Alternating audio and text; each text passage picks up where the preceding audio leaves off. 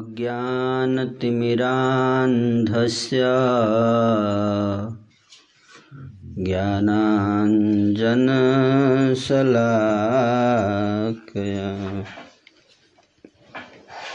चक्षुरुन्मिलितं येन तस्मै श्री गुरवे श्रीचैतन्य मनोभीष्टं स्थापितं येन भूतले। स्वयं रूपः कदा मह्यं ददाति स्वपदान्तिकम् वन्देऽहं श्रीगुरो श्रीयुतापदकमलं श्रीगुरुन् वैष्णवांश्च श्रीरूपं साग्रजातं सहगणरघुनाथान्वितं तं सजीवम् साद्वैतं सावधूतं परिजनसहितं कृष्णचैतन्यदेवं श्रीराधाकृष्णपादान् सह गणललिता श्रीविशाखान्वितं सो। हे कृष्ण करुणासिन्धु दीनबन्धु जगत्पते। गोपेश गोपिकान्त राधाकान्त नमोऽस्तु ते। गौराङ्गी राधे वृन्दावनेश्वरी। वृषभानुसुते देवी प्रणमामि हरिप्रिये वाञ्छाकल्पतरुभ्यश्च कृपासिन्धुभ्येव च पतितानां पावनेभ्यो वैष्णवेभ्यो नमो नमः। श्रीकृष्णचैतन्यप्रभु नित्यानन्द श्री अद्वैतगदाधर श्रीवासादिगौर्भक्तवृन्द। हरे कृष्णा हरे कृष्णा, कृष्ण कृष्ण, हरे हरे। हरे राम हरे राम। राम राम, हरे हरे। हरे कृष्णा हरे कृष्णा। कृष्ण कृष्ण, हरे हरे। हरे राम हरे राम। राम राम हरे हरे।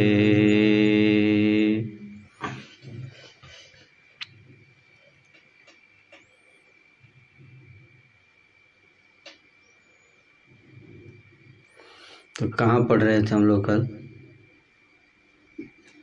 लक्ष्मी गुप्ता से बातचीत हुआ था।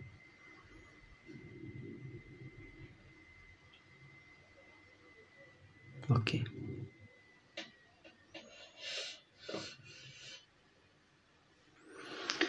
जय जय श्रीचैतन्य जय नित्यानन्द जय जय श्रीचैतन्य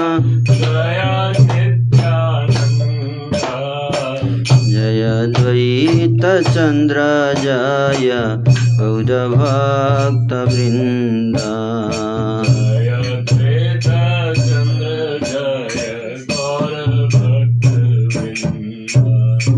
जय जय श्रीचैतन्य जय नित्यानन्द। जय जय श्रीचैतन्य जय नित्यानन्द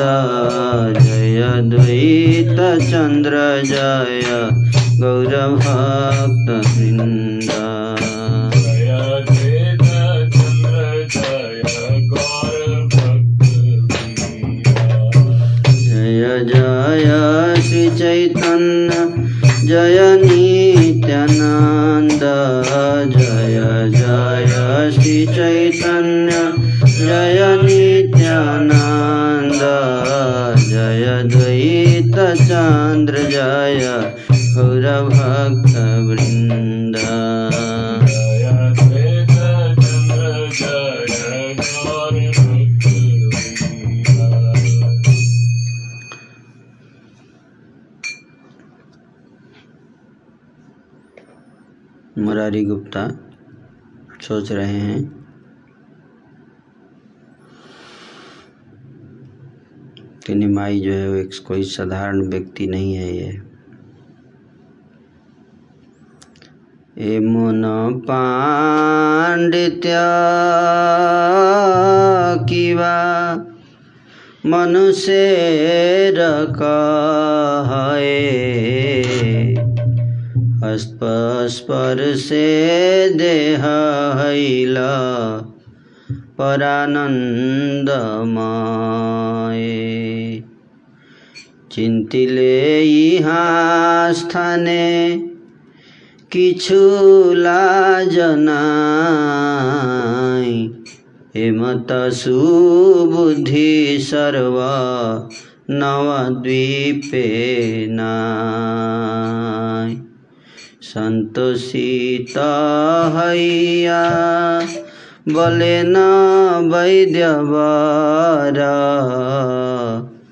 चिन्तिब तो मार स्थाने सुन भी संभर। कहते हैं कि मुरारी गुप्ता जी कहते हैं कि मैं आई एम रेडी तुम्हारे अंडर में पढ़ने के लिए थोड़ा बंद कर देंगे। ठंडा लग रहा है। मैं बहुत तैयार हूँ आज से। तुम्हारे अंडर में मैं भी पढ़ूँगा। बड़े ही संतोष के साथ। ठाकुरे सेवके है ना। मते करे रंगे, गंगा स्नान चलीवे न, लैया सब संगे। सबको साथ में लेकर, जो भी उस, उनके अंडर में स्टूडेंट आ जाते थे, उन सबको साथ में लेकर गंगा जी के तट पर चल दी स्नान के लिए। गंगा स्नान करिया, चलिला प्रभु घरे। यही मत विद्यार से ईश्वर बिहारे। गंगा जी में स्नान करके उसके बाद प्रभु अपने घर वापस आ गए। तो इस प्रकार से नवदीप में भगवान विद्यारस विद्यारस में बिहार कर रहे हैं।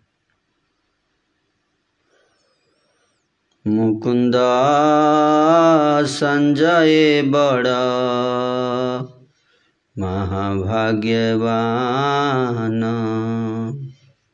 बता रहे मुकुंद संजय संजय मुकुंद संजय मुकुंद बासु घोष आदि संजय मुकुंद किस लिए फ़ेमस हैं? तो उन्हीं के कोर्ट यार्ड में, आँगन में, आँगन या चंडी मंडप उसको बोलते हैं, जहाँ पे एक देवालय होता है हर घर में, बंगाल के उस समय प्रतिष्ठित घराने में जिसको दलान बोलते हैं, ठाकुर दलान। उसी दलान में भगवान का एक मंदिर होता है और हॉल होता है टेंपल हॉल। उसी टेंपल हॉल में बैठकर वो संजय मुकुंद के आँगन में ही अपना स्कूल चलाते थे महाप्रभु थोड़ा बड़ा था, स्थान अच्छा था। मुकुंद संजय बड़ महाभाग्यवान। जहाँ आलय विद्या विलासेर स्थान। तो उन्हीं के आलय आलय मतलब घर में विद्या विलास का हेड क्वार्टर खुल दिया वहीं पे स्कूल महागुरु का स्कूल कहाँ था? मुकुंद संजय। एक ही आदमी का नाम है मुकुंद संजय। एक तो मुकुंद अलग है। ये मुकुंद संजय अलग है है ना? तीन मुकुंद हैं। चैतन्य महाप्रभु की लीला में तीन मुकुंद। अभी तक जहाँ तक मेरे को समझ में आया है। एक मुकुंद जो श्रीखंड में थे, इनके बेटे हुए रघुनंदन ठाकुर। एक मुकुंद जो नवदीप में थे, जो डिवोटी मुकुंद। और एक मुकुंद संजय, जिनके घर पे महाप्रभु ने स्कूल चलाते थे। जहाँ आलय विद्या विलास है स्थान। विद्या विलास का स्थान उन्हीं के आँगन को बनाया। ताहन पुत्रेर प्रभु आपने पढ़ाए। ताहारो तार प्रति भक्ति सर्व थाए। उनके एक पुत्र थे जिनका नाम था पुरुषोत्तम संजय।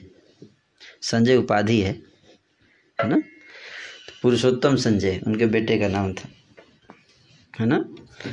तो उनको अपनी उनको टीचिंग भी करते थे उनके बेटे को, है ना? और वो भी बड़े भक्त थे, निमाई निमाई के भक्त, पुरुषोत्तम संजय। इन सब का नाम याद रखना चाहिए ना? वैष्णवेर पद धूलि ताहे मोर स्नान केली वैष्णवेर पद धूल ताहे मोर स्नान केली वैष्णवेर नामे ते उल्लास। वैष्णवेर नामे ते उल्लास। वृंदावन चबूतरा ताहे मोर मन घेरा वृंदावन चबूतरा ताहे मोर मन घेरा कहे दीन नरोत्तम दास इन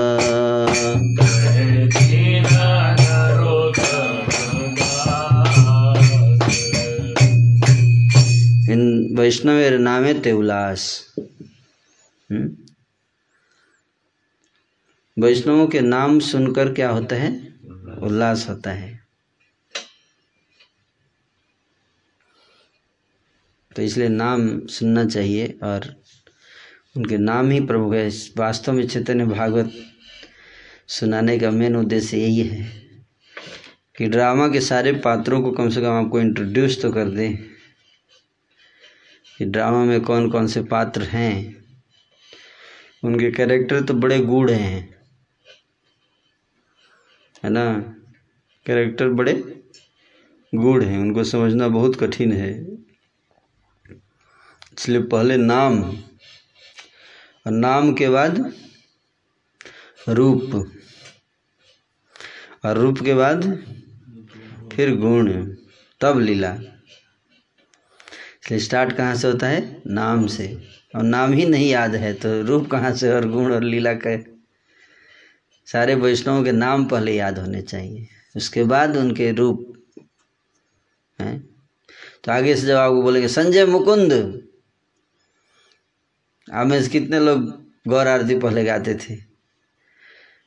सब लोग गाते थे? जी हम्म? कि बा? ब्रह्मादि देवगणे गौरांगेरा रति करे। संजय मुकुंद बासु घोषयादि गाए संजय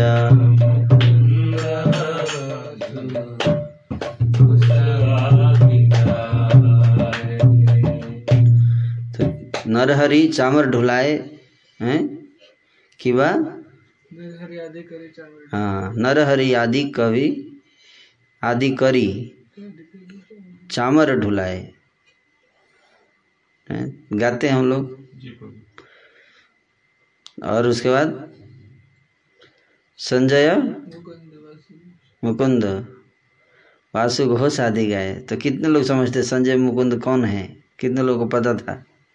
अब से पहले। कि दो होंगे। लोग सोचते एक संजय होंगे एक मुकुंद होंगे एक वासु होंगे एक घोष होंगे।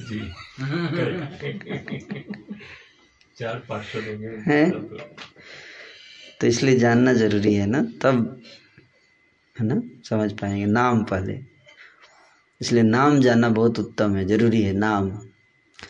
और केवल नाम से ही काम नहीं चलेगा। क्यों? क्योंकि हो सकता है एक नाम के दो लोग हों। हैं? दो लोग एक ही नाम के हो सकते हैं तो कंफ्यूज हो जाएगा, कोई नाम बोलेंगे तो कौन किसका जैसे मुकुंद बोलेंगे तो मुकुंद बोलेंगे तो लोग कंफ्यूज हो सकते हैं गौर लीला में, है कि नहीं? कौन से मुकुंद की बात कर रहे हैं आप? है ना? तो उसमें याद वो मुकुंद, है ना, कौन सा मुकुंद? वो मुकुंद जिनके घर पे महाप्रभु पढ़ाया करते थे, उसका स्कूल चलाते थे। अच्छा अच्छा संजय मुकुंद वाली बात करें। କିବାନର ହରି ଆଦି କରି ଚାମର ଢୁଲା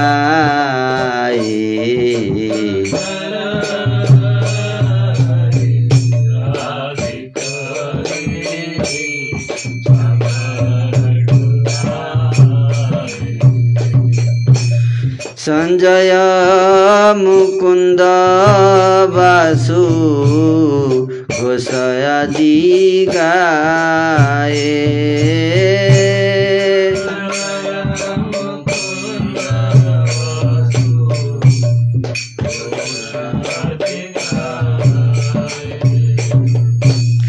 तो ये संजय मुकुंद हम्म? संजय मुकुंद। या मुकुंद संजय। उनके बेटे का नाम था पुरुषोत्तम संजय? बड़ चंडी मंडप तान घरे चतुर्दिक बिस्तर पढ़ुया ताही धरे? क्या करे कहते हैं कि उनके घर में बड़ा चंडी मंडप था। बड़ चंडी मंडप था जैसे चंद्रकांत प्रभु के घर में बड़ा एकदम मंडप है एकदम। की शिक्षा भी हो रही है हाँ। है। चंद्रकांत प्रभु का बड़ा मंडप है यहाँ देखिए। ना? अच्छा ये तेन घर ताने घर है उनके घर में ही बड़ा मंडप था। हम्म? चतुर्दी के बिस्तर पढ़ुया तही धरे बहुत विस्तारित था मतलब विस्तारित मतलब बड़ा था, है ना? हॉल बहुत बड़ा था कैपेसिटी ज़्यादा था ज़्यादा लोग बैठ सकते थे, है ना? ऐसी व्यवस्था थी, है ना?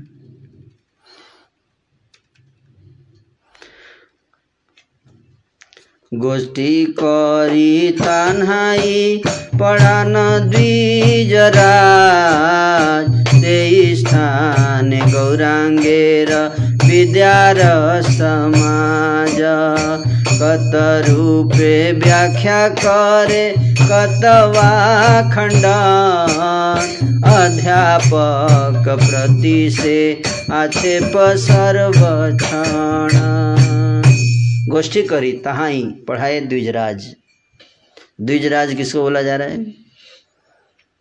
द्विज मतलब ब्राह्मण और राज मतलब किंग। तो जितने ब्राह्मण थे नदी में, सबसे ब्राह्मण में किंग किंग ऑफ़ ऑल, ब्राह्मण इसको बोलते हैं ना, द्विजराज। हम्म। तो उसी मंडप में, हॉल में, संजय मुकुंद के घर के मुकुंद संजय के घर के हॉल में ही गोष्ठी करते थे गोष्ठी मतलब मीटिंग या क्लास, जो भी बोलिए, चर्चा हम्म? संजय मुकुंद के घर में हम्म? वहीं पे विद्या का समाज जुटता था समाज विद्या रे समाज हम्म? गौरांगेर विद्यार समाज गौरांग शिक्षा मंदिर है ना? जी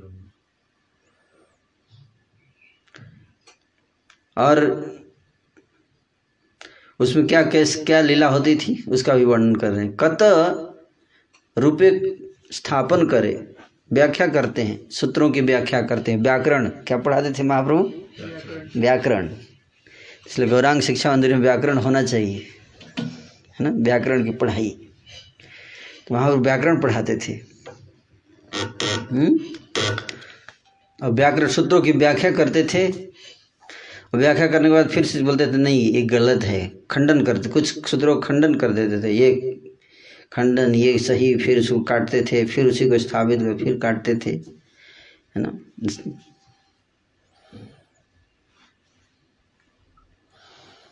और फिर सब बताने के बाद लास्ट में बोलते थे, क्या मतलब कोई अच्छा आजकल टीचर है ही नहीं पूरे नदिया में।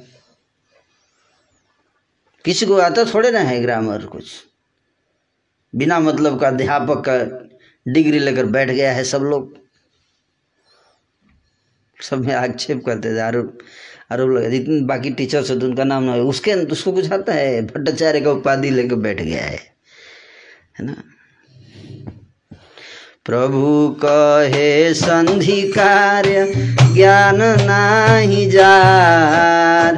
कली जुग भट्टाचार्य पदवी था अरे संधि का ज्ञान है ही नहीं। भट्टाचार्य की उपाधि पदवी लेके बैठ गए हैं सब लोग। हम्म, एक कलयुग है। घोर कलयुग आ गया है। देखो संधि का भी ज्ञान नहीं है। अब भट्टाचार्य की पदवी लेके बैठ गए हैं, पढ़ा रहे हैं। ऐसे ऐसे। हे न जान देखी फाकी मार, तबे जानी भट्ट मिश्र पदवी सभा अगर मेरे सामने आ जाएँ और मैं उनसे एक सूत्र बोलूँगा और अगर उसकी व्याख्या कर देगा ये लोग तब मानूँगा कि भट्ट और मिश्र उपाधि उसका सही है। भट्ट और मिश्र उपाधि ले लेके घूमते रहते हैं। हैं कुछ भी आता नहीं है इन लोगों को। हैं मेरे सामने अगर पढ़ेंगे एक पूछ दूँगा संधि नहीं बता पाएँगे। हम्म, और भट्ट और मिश्र उपाधि पदवी ले लेके घूम रहे हैं सब। एई मात वैकुंठ नायक विद्या से क्रीड़ा कर चिन्ही तेना पारे कौन दासे। इस प्रकार से विद्या रस का आनंद ले रहे हैं। इसको कहते विद्या रस का आनंद। हम्म? क्रीड़ा कर रहे हैं। ये खेल है खेल स्पोर्ट। हम्म, लीला। क्रीड़ा क्यों किया जाता है? हम्म, क्रीड़ा का पर्पस क्या होता है? हाँ एंटरटेनमेंट लेकिन क्रीड़ा में हार्ट अटैक भी होता है लोगों को। अगर थ्री मोड्स में क्रीड़ा किया जाए तो हार्ट अटैक हो जाएगा। क्रीड़ा में भी लोग मर जाते हैं है कि नहीं? क्रीड़ा में भी लोग टीवी तोड़ देते हैं। क्रिकेट देख रहे हैं इंडिया हार गया टीवी तोड़ दिया। ये क्रीड़ा थोड़े है ये? हैं? क्रीड़ा के लिए आप किसी भी, जब तक आपकी कॉन्शसनेस प्योर नहीं है, तब तक आप कोई भी गेम नहीं खेल सकते। कहीं कोई चीज़ आपके लिए इंटरटेनमेंट नहीं है। हर जगह आप ईगो से एसोसिएट करोगे और फिर फ्रस्ट्रेट होकर डिप्रेशन में चले जाएँगे। इंटरटेनमेंट उसके लिए जो तीनों गुणों से ऊपर उठ जाए, उसके लिए हर चीज़ इंटरटेनमेंट है। नहीं तो हर जगह अपना ईगो एसोसिएट कर लेगा। और लड़ाई हो जाता है। गेम में लड़ाई हो, गेम खेलने गए थे और लड़ाई हो गया। ऐसा दोस्ती टूट गया कि अभी दोबारा फिर स्थापित नहीं हुआ। तो कहाँ इंटरटेनमेंट कहाँ हुआ वो? हैं क्रिकेट मैच देखने गए थे इंटरटेनमेंट हार गया इंडिया और डिप्रेशन में चले गए। चार दिन नींद नहीं आ रहा है?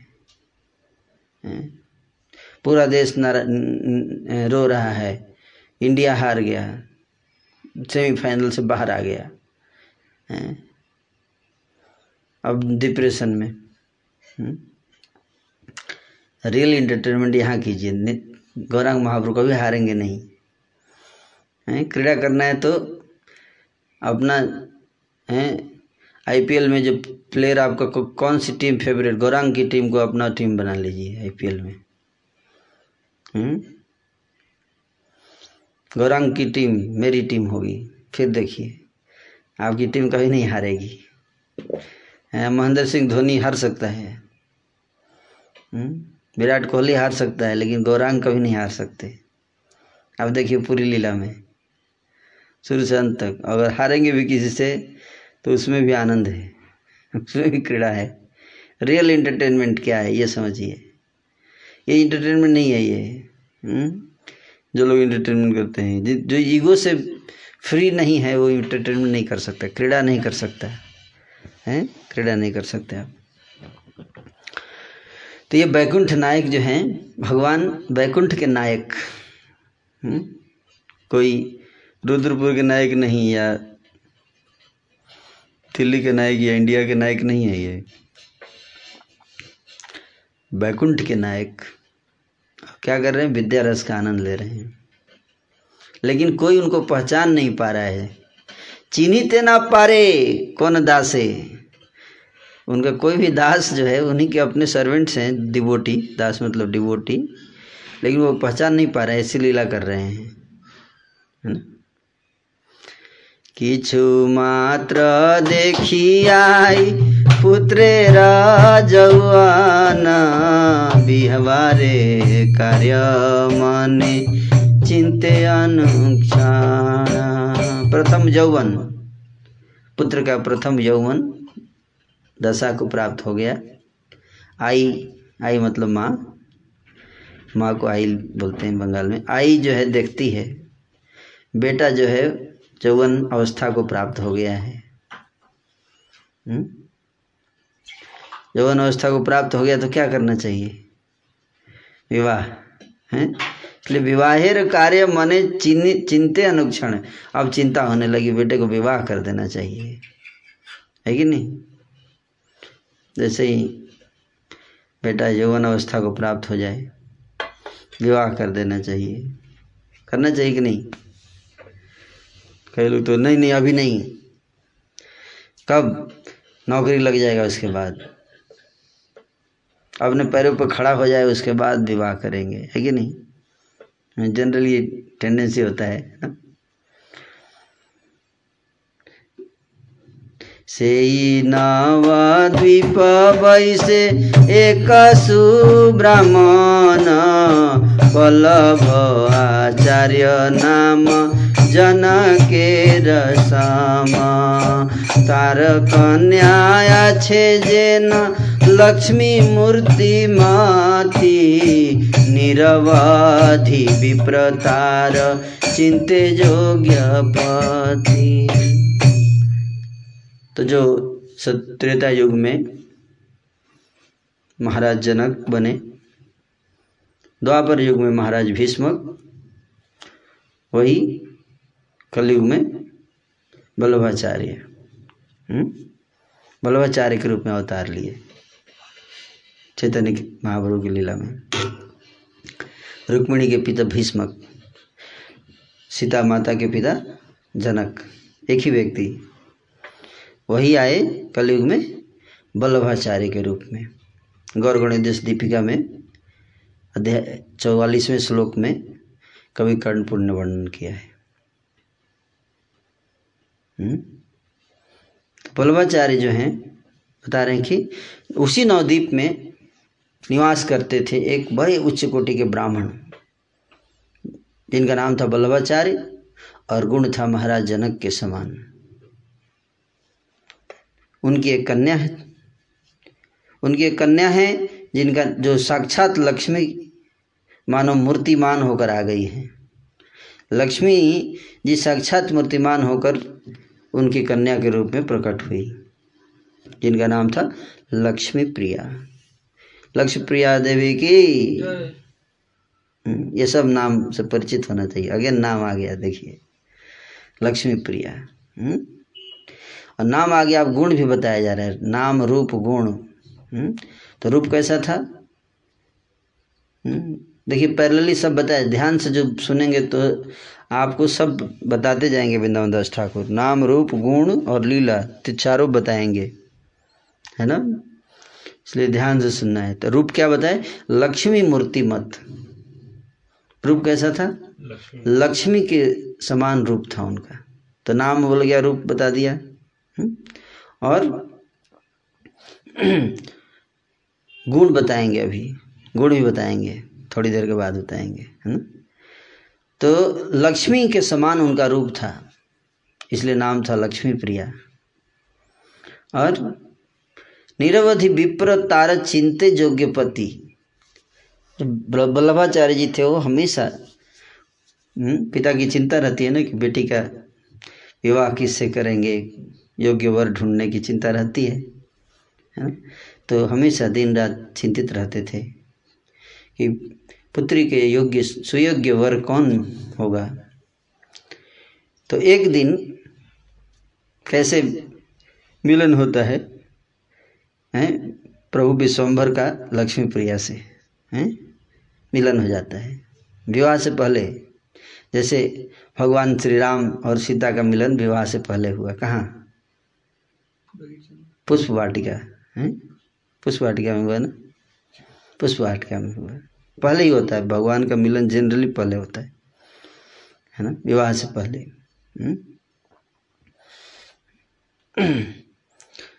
जैसे भगवान कल की अवतार लेंगे है ना? तो उनका विवाह किससे होगा बताइए? उनकी उनकी पत्नी का नाम? पद्मावती। हाँ पद्मावती। हम्म? पद्मावती। और उनके पिता का नाम? हम्म, हम्म। महाप्रभु के पिता का नाम ये कल की भगवान के पिता का नाम विष्णु यश पद्मावती के पिता का नाम। सिंहल देश के राजा होंगे। सिंहल मतलब श्रीलंका। सिंहल देश के राजा होंगे। और भगवान कल की जो हैं वो वहाँ जाएँगे।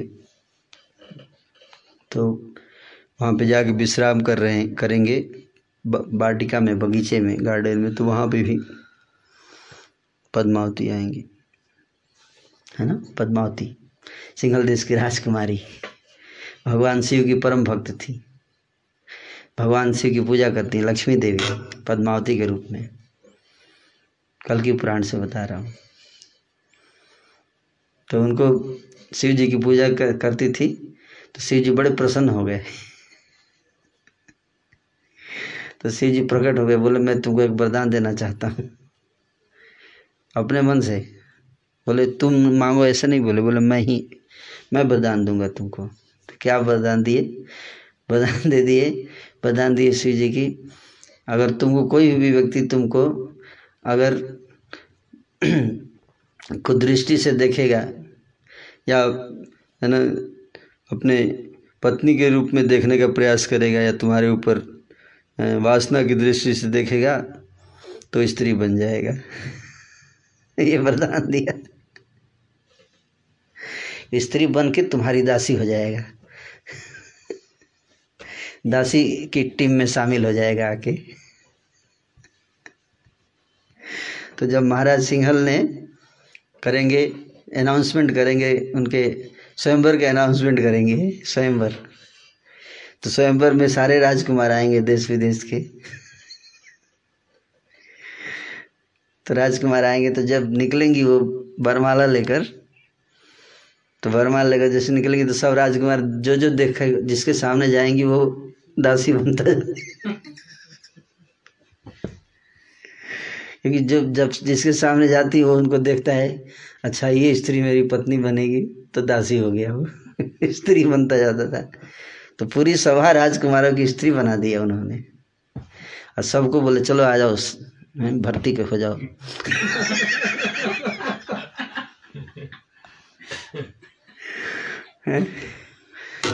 तो सिंहल देश के जो राजा, उनके पिताजी थे, बड़े चिंतित हो गए। जैसे महाराज जनक चिंतित हो गए कि बेटी को ब्याह किससे करूँगा? अविवाहित बेटी रह जाएगी, बहुत चिंतित थे, है ना? बहुत चिंतित थे, है ना? और वो भी काफ़ी चिंतित थी, पिताजी चिंतित हैं, और ऐसा वरदान दे दिया शिव जी ने, अब मेरे समान पति कहाँ मिलेगा कोई, है ना? तो उनके पास एक तोता था, शिव जी ने उसको, उनको एक तोता भी दिया था, है ना, तोता। तोता को देखा कि हमारी राजकुमारी इतनी चिंतित है तो तोता वहाँ से उड़ते हुए गया और जाएगा और भगवान कलगी के पास। भगवान कलकी को जाके बताएगा, है ना? कि हमारी राजकुमारी चिंतित हैं, आप उनकी चिंता दूर कीजिए। हाँ? तो फिर भगवान कलकी जो हैं, तोते की बात को सुनकर, हैं, जैसे ब्राह्मण जाकर बताया किसको? भगवान कृष्ण को, कि रुक्मिणी जी बड़ी चिंतित हैं, है ना? उसी तरह से तोता बताया, पद्मावती भगवान कलकी को जाकर बताएँगे। तो भगवान जो है वहाँ से अपने घोड़े पर, उनके पास एक विशेष घोड़ा जो कि शिव जी ने उनको वरदान में दिया है, कलकी भगवान को भी। कलकी को भी भगवान शिव वरदान देते हैं। उनको एक तलवार देंगे, एक घोड़ा देंगे, दो। है ना? तो उस तलवार को लेकर आएँगे घोड़ा, बैठ के, और सिंहल देश जाएँगे। वहाँ पे गार्डन में जाके विश्राम कर रहे होंगे, तभी राजकुमारी आएँगे वहाँ पे। है ना? राजकुमारी आएँगी तो उनकी सारी सखियाँ बड़ी चिंतित हो जाएँगी, कहीं इतना सुंदर राजकुमार है, कहीं ये भी स्त्री ना बन जाए। तो जैसे नज़दीक आएँगी, भगवान कल की देखेंगे तो फिर स्त्री नहीं बनेंगी, है ना? क्यों? क्यों स्त्री? क्योंकि भौतिक वासना दृष्टि से नहीं देखे भगवान, है ना? उनके अंदर भौतिक वासना नहीं है भगवान के अंदर। हम्म? ये इस विशेष बात समझना है। ये बात को समझा रहे हैं भगवान शिव। कि भगवान की जो, का जो रिलेशन होता है उसमें मटेरियल कंसेप्शन नहीं होता है। हम्म? ये चीज़ समझना है। तो इस, मैं बता रहा था कि विवाह से पहले फिर विवाह हुआ बाद में, है ना? फिर विवाह हुआ। लेकिन पहले मिलन हुआ, है ना? तो उसी तरह से विश्वम्भर गौरांग प्रभु हमारे अभी जाएँगे। गंगा के तट पर मिलन होगा लक्ष्मी प्रिया से। गंगा के तट पर। दोनों जाएँगे। प्रभु स्नान करने जाएँगे और लक्ष्मी प्रिया जी गंगा जल लेने जाएँगे तो वहाँ पर एक दूसरे से मिलेंगे। दैवे लक्ष्मी एक दिन गेला गंगा स्नान। गौरचंद्र हे नाई समय से खाने। तो दैव योग से दैव योग मतलब ऐसा दैव योग मतलब भाग्य, है ना? भाग्य, कहते ना?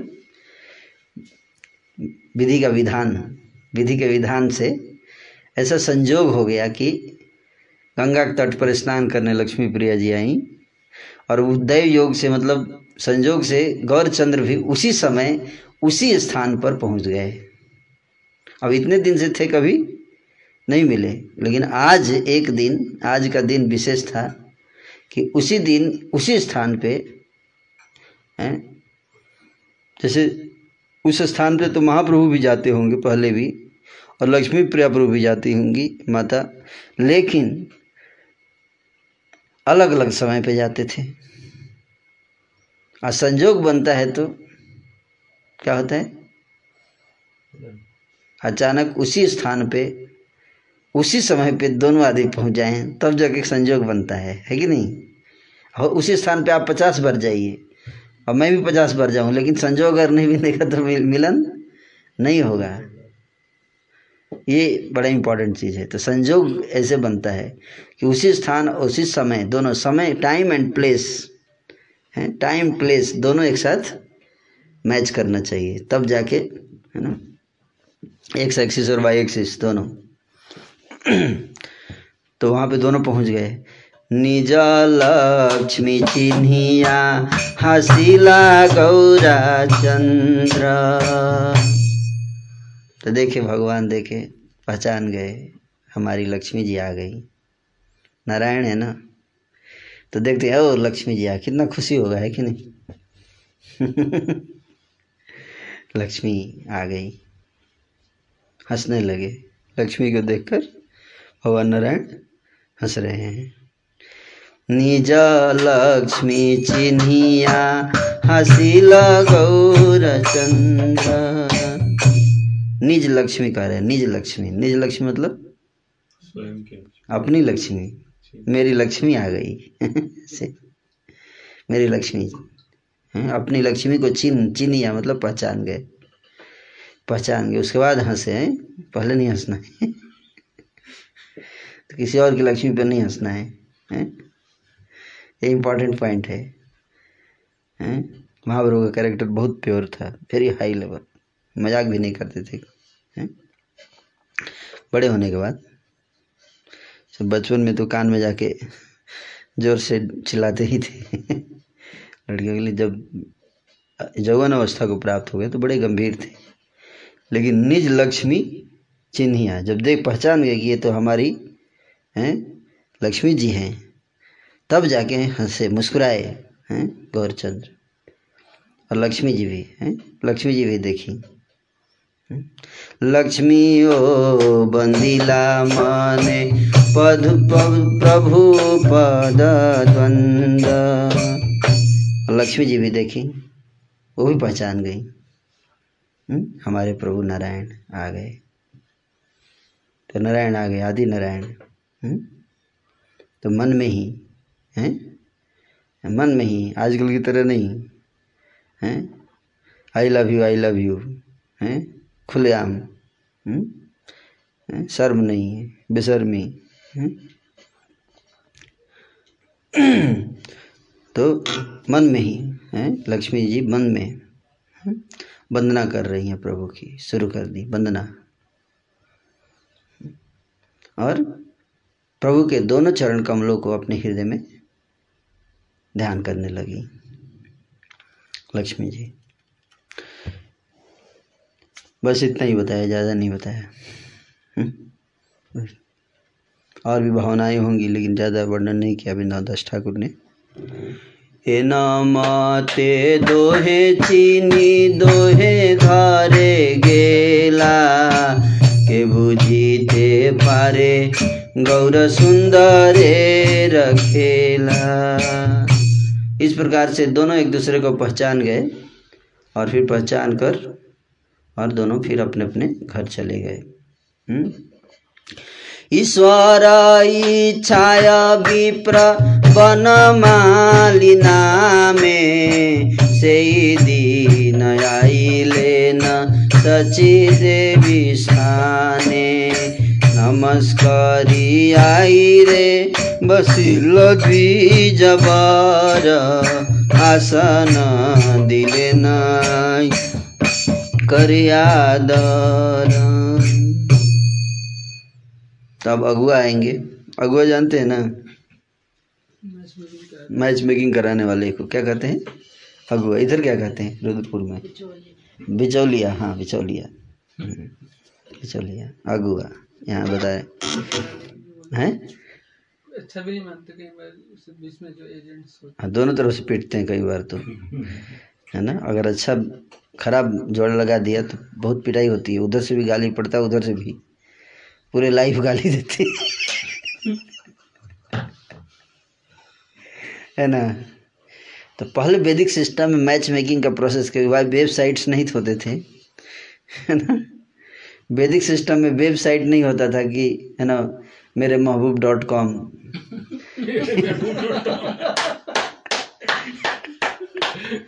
या जीवन साथी डॉट कॉम। ये सब नहीं होता था ना? तो आजकल आजकल बहुत बड़ी समस्या हमने न्यूज़ न्यूज़ में सुना था कि ऑनलाइन से एक लड़की पाँच लोगों से विवाह कर ली और सबका पैसा लेके भाग ऐसा होता है। हमारे ऑफ़िस में हमारे जो बॉस थे, उनके साथ ऐसा हुआ ऑनलाइन मैरिज किया था। बहुत परेशान रहते थे, ना? क्योंकि, लेकिन ये जो कॉन्सेप्ट है, वैदिक कॉन्सेप्ट को अगर अच्छे से समझा जाए, बहुत हाई लेवल का प्रिंस प्रिंसिपल्स थे हर चीज़ के पीछे, है ना? तो अगुआ कुछ लोग मतलब उसके, उसमें उनका जन्म से ही उनका स्वभाव होता था, है ना? ऐसे लोगों का स्वभाव होता है जन्म से ही। वो जन्म ही लेते इसी काम के लिए। आप समझे बात को?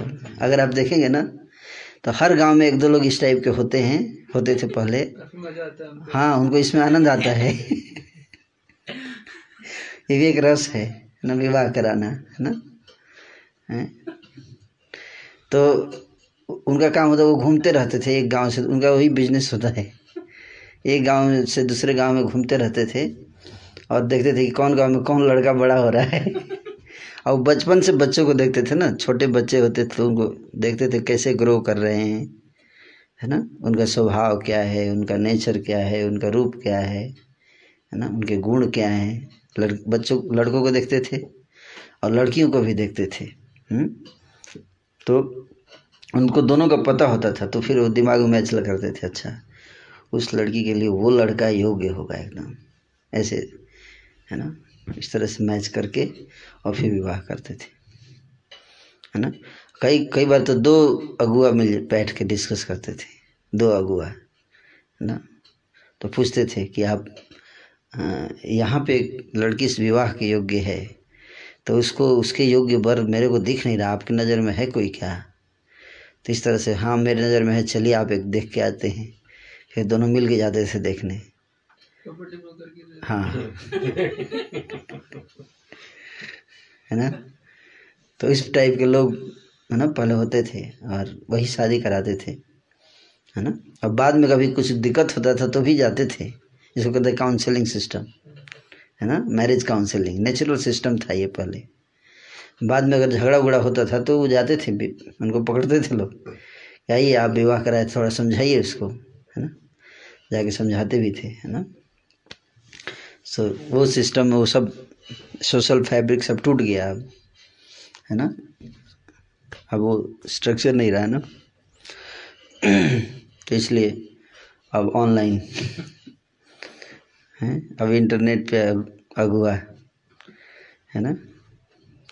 इधर से फेसबुक पे अपना सेल्फी व्यक्ति खींच के भेजता है मुस्कुराते हुए, और उधर से एक सेल्फी खींचता है मुस्कुराते हुए, है ना? और बाद में सब रोते हैं। शादी के बाद केवल रही पहले तो बहुत मुस्कुरा रहे थे आप।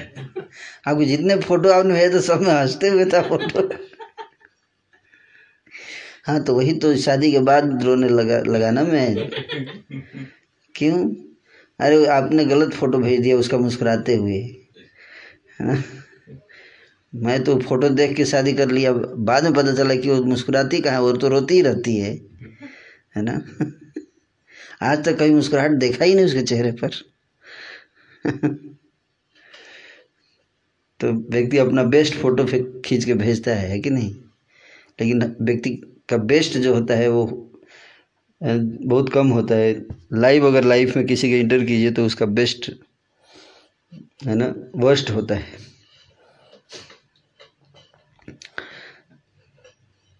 तो यहाँ पे नवदीप में भी एक ऐसे अगुआ थे जिनका नाम था बनमाली।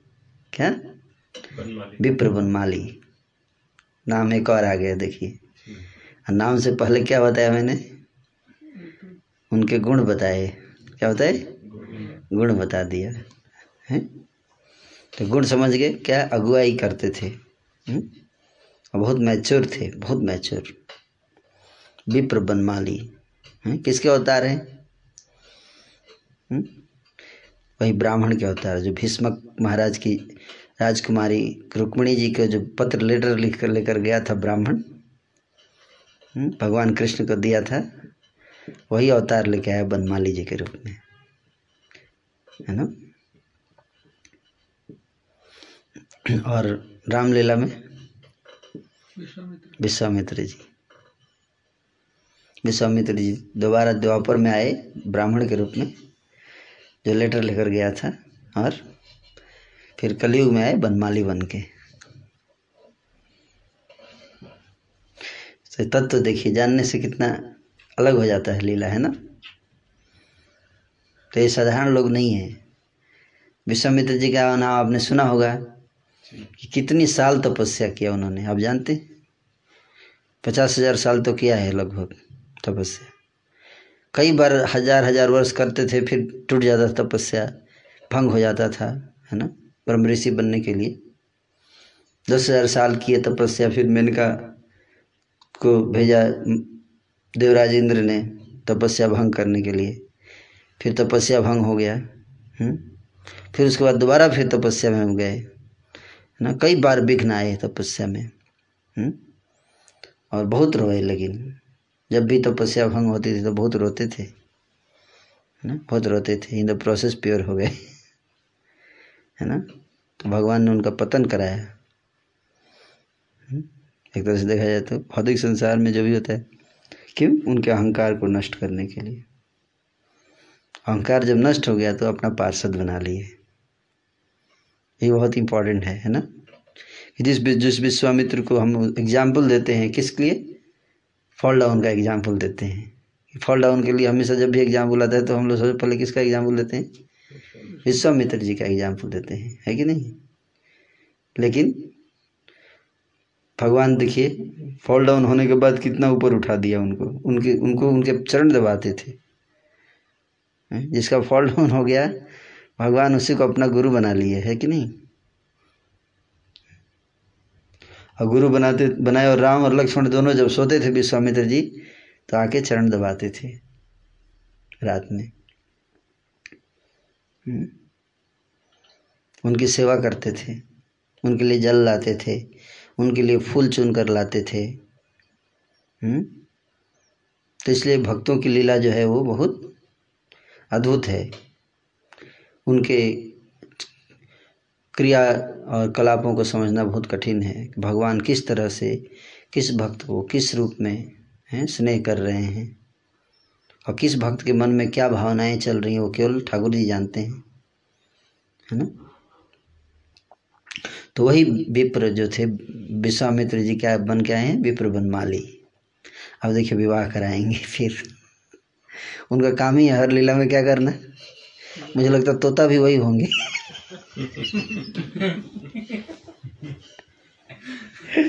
मतलब व्यक्ति फिक्स रहता है ना?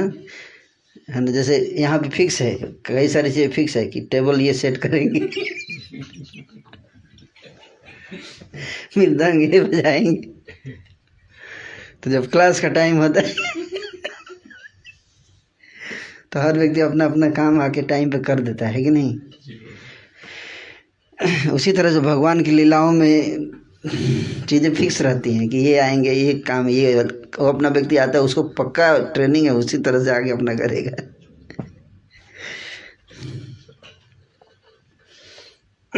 आर यू गेटिंग समझ में आ रहा है आप लोगों को? हम्म? तो बनमाली जी के बारे में है ना? समझना है। तो वो बनमाली जी की अभी अब देखिए कैसे लीला करते हैं बनमाली जी हैं? विप्र बनमाली ईश्वर इच्छाय विप्र बनमाली नामे से दिन आइले न सची देवी स्थाने।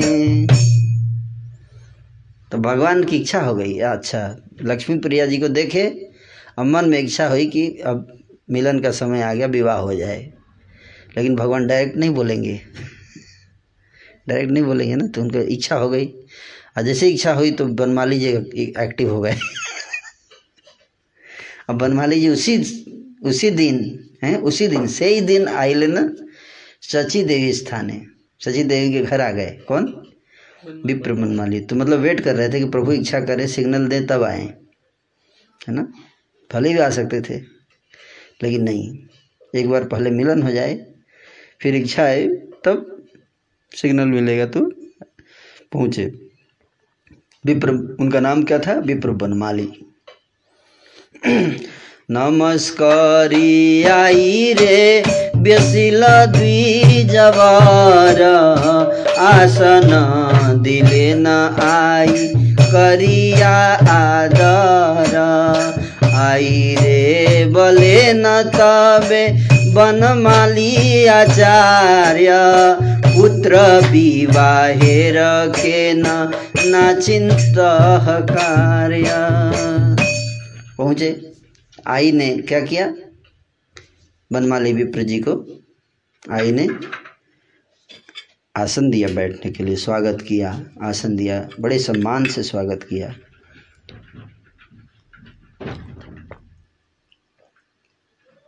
फ़ेमस थे इस काम के लिए, है ना? फ़ेमस थे।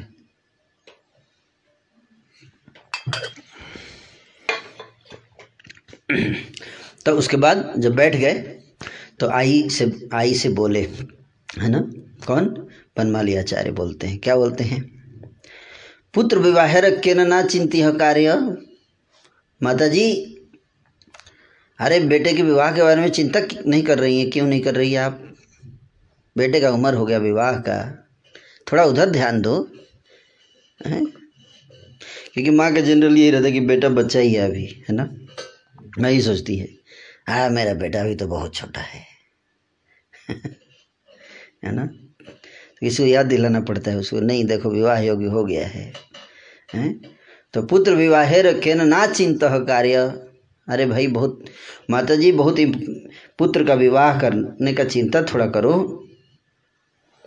है ना ऐसे बोले। तो माता जी बोले अच्छा किससे करना है? मैं बताऊँगा आपको। मैं मैंने देखा है, मैंने देखा है। क्या? कौन? बल्लभ आचार्य खुले सिले सदाचारे निर्दोषे न नव, द्वीपेर भितरे अरे बल्लभाचार्य अच्छा बल्लभाचार्य से शादी करना है? नहीं बल्लभाचार्य से नहीं। पर पहले पिता के बारे में बताना है। किसके बारे में? देखिए, बड़ी, बहुत इंपॉर्टेंट चीज़ है ये। फ़र्स्ट फादर वैदिक मैरिज कैसे होता था? फादर की क्वालिटी पहले देखी जाती थी। तब बेटी। अगर फादर की कैरेक्टर अच्छा है क्वालिटी अच्छा है, तब विवाह होगा।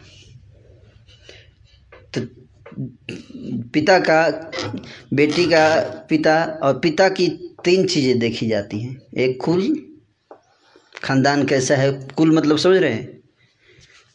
पैटर्नल हिस्ट्री का ट्रैक क्या है? उसके कुल में भी दो पीढ़ी पहले भी अगर किसी का कैरेक्टर खराब रहा है। कैरेक्टर खराब मतलब आप समझ रहे हैं ना? लस्टी ग्रीडी है ना? व्यक्ति अगर कोई रहा है तो वहाँ नहीं नहीं नहीं, वहाँ नहीं विवाह करेंगे। है ना? ये था स्टैंडर्ड ये पतित खानदान है ये, गिरा हुआ खानदान है। है ना? गिरा हुआ खानदान है। उसका, उसकी ब्रीड खराब हो गया है। ना? ब्रीडिंग का इम्पोर्टेंस है। It's very very important breed है ना? जैसे गायों का ब्रीड होता है ना, उसी तरह से ह्यूमन बीइंग में भी बहुत इंपॉर्टेंट चीज़ है ये। है ना? तो वहाँ से ब्रीड चेंज हो जाता है। कैरेक्टर ख़राब हो जाए तो। मतलब पहले पिता के बारे में बता रहे हैं। देखिए कह रहे हैं कि वल्लभाचार्य बड़े कु, है ना कुलीन ब्राह्मण हैं। उनका ट्रैक हिस्ट्री बहुत बढ़िया है। उनके खानदान में उनके पिता उनके दादा उनके परदादा सबका बताया सब बढ़िया। फ़र्स्ट क्लास कैरेक्टर वाले लोग हैं। और सील सील मतलब उनका पर्सनल अपना कैरेक्टर सील आचरण कैरेक्टर सील मतलब इंटरनल कैरेक्टर है ना? कॉन्सियसनेस और सदाचार तीन चीज़। अभी इंटरनल कॉन्सियसनेस भी अच्छा है और सदाचार आचरण एक्सटर्नल बिहेवियर भी फ़र्स्ट क्लास तीन चीज़। किसका? बल्लभाचार्य का। और निर्दोष हैं। निर्दोष मतलब फॉल्टलेस उनके पर्सनालिटी में कोई फॉल्ट नहीं है। तो इतना डिटेल पिता के बारे में कि उन्नीस शादी थोड़े करना है। हैं? आप समझ बात को? लेकिन माता को बता रहे हैं तो पहले पिता के बारे में बता रहे हैं, है ना? क्योंकि वो तो देखिए, उनका तो डीलिंग पिता से करना है। बेटी को कुछ गड़बड़ होगा तो किस, माता थोड़े ना बहू को बोलती थी, नहीं? किसको बोलेगी? पिता को बोलेगी, है ना? ये कल्चर था बहू को नहीं बोलना नहीं चाहिए। उसके चरित्र में कोई दोष हो तो जैसे आप बहू को बोलेंगे तो बहू कहाँ जाएगी?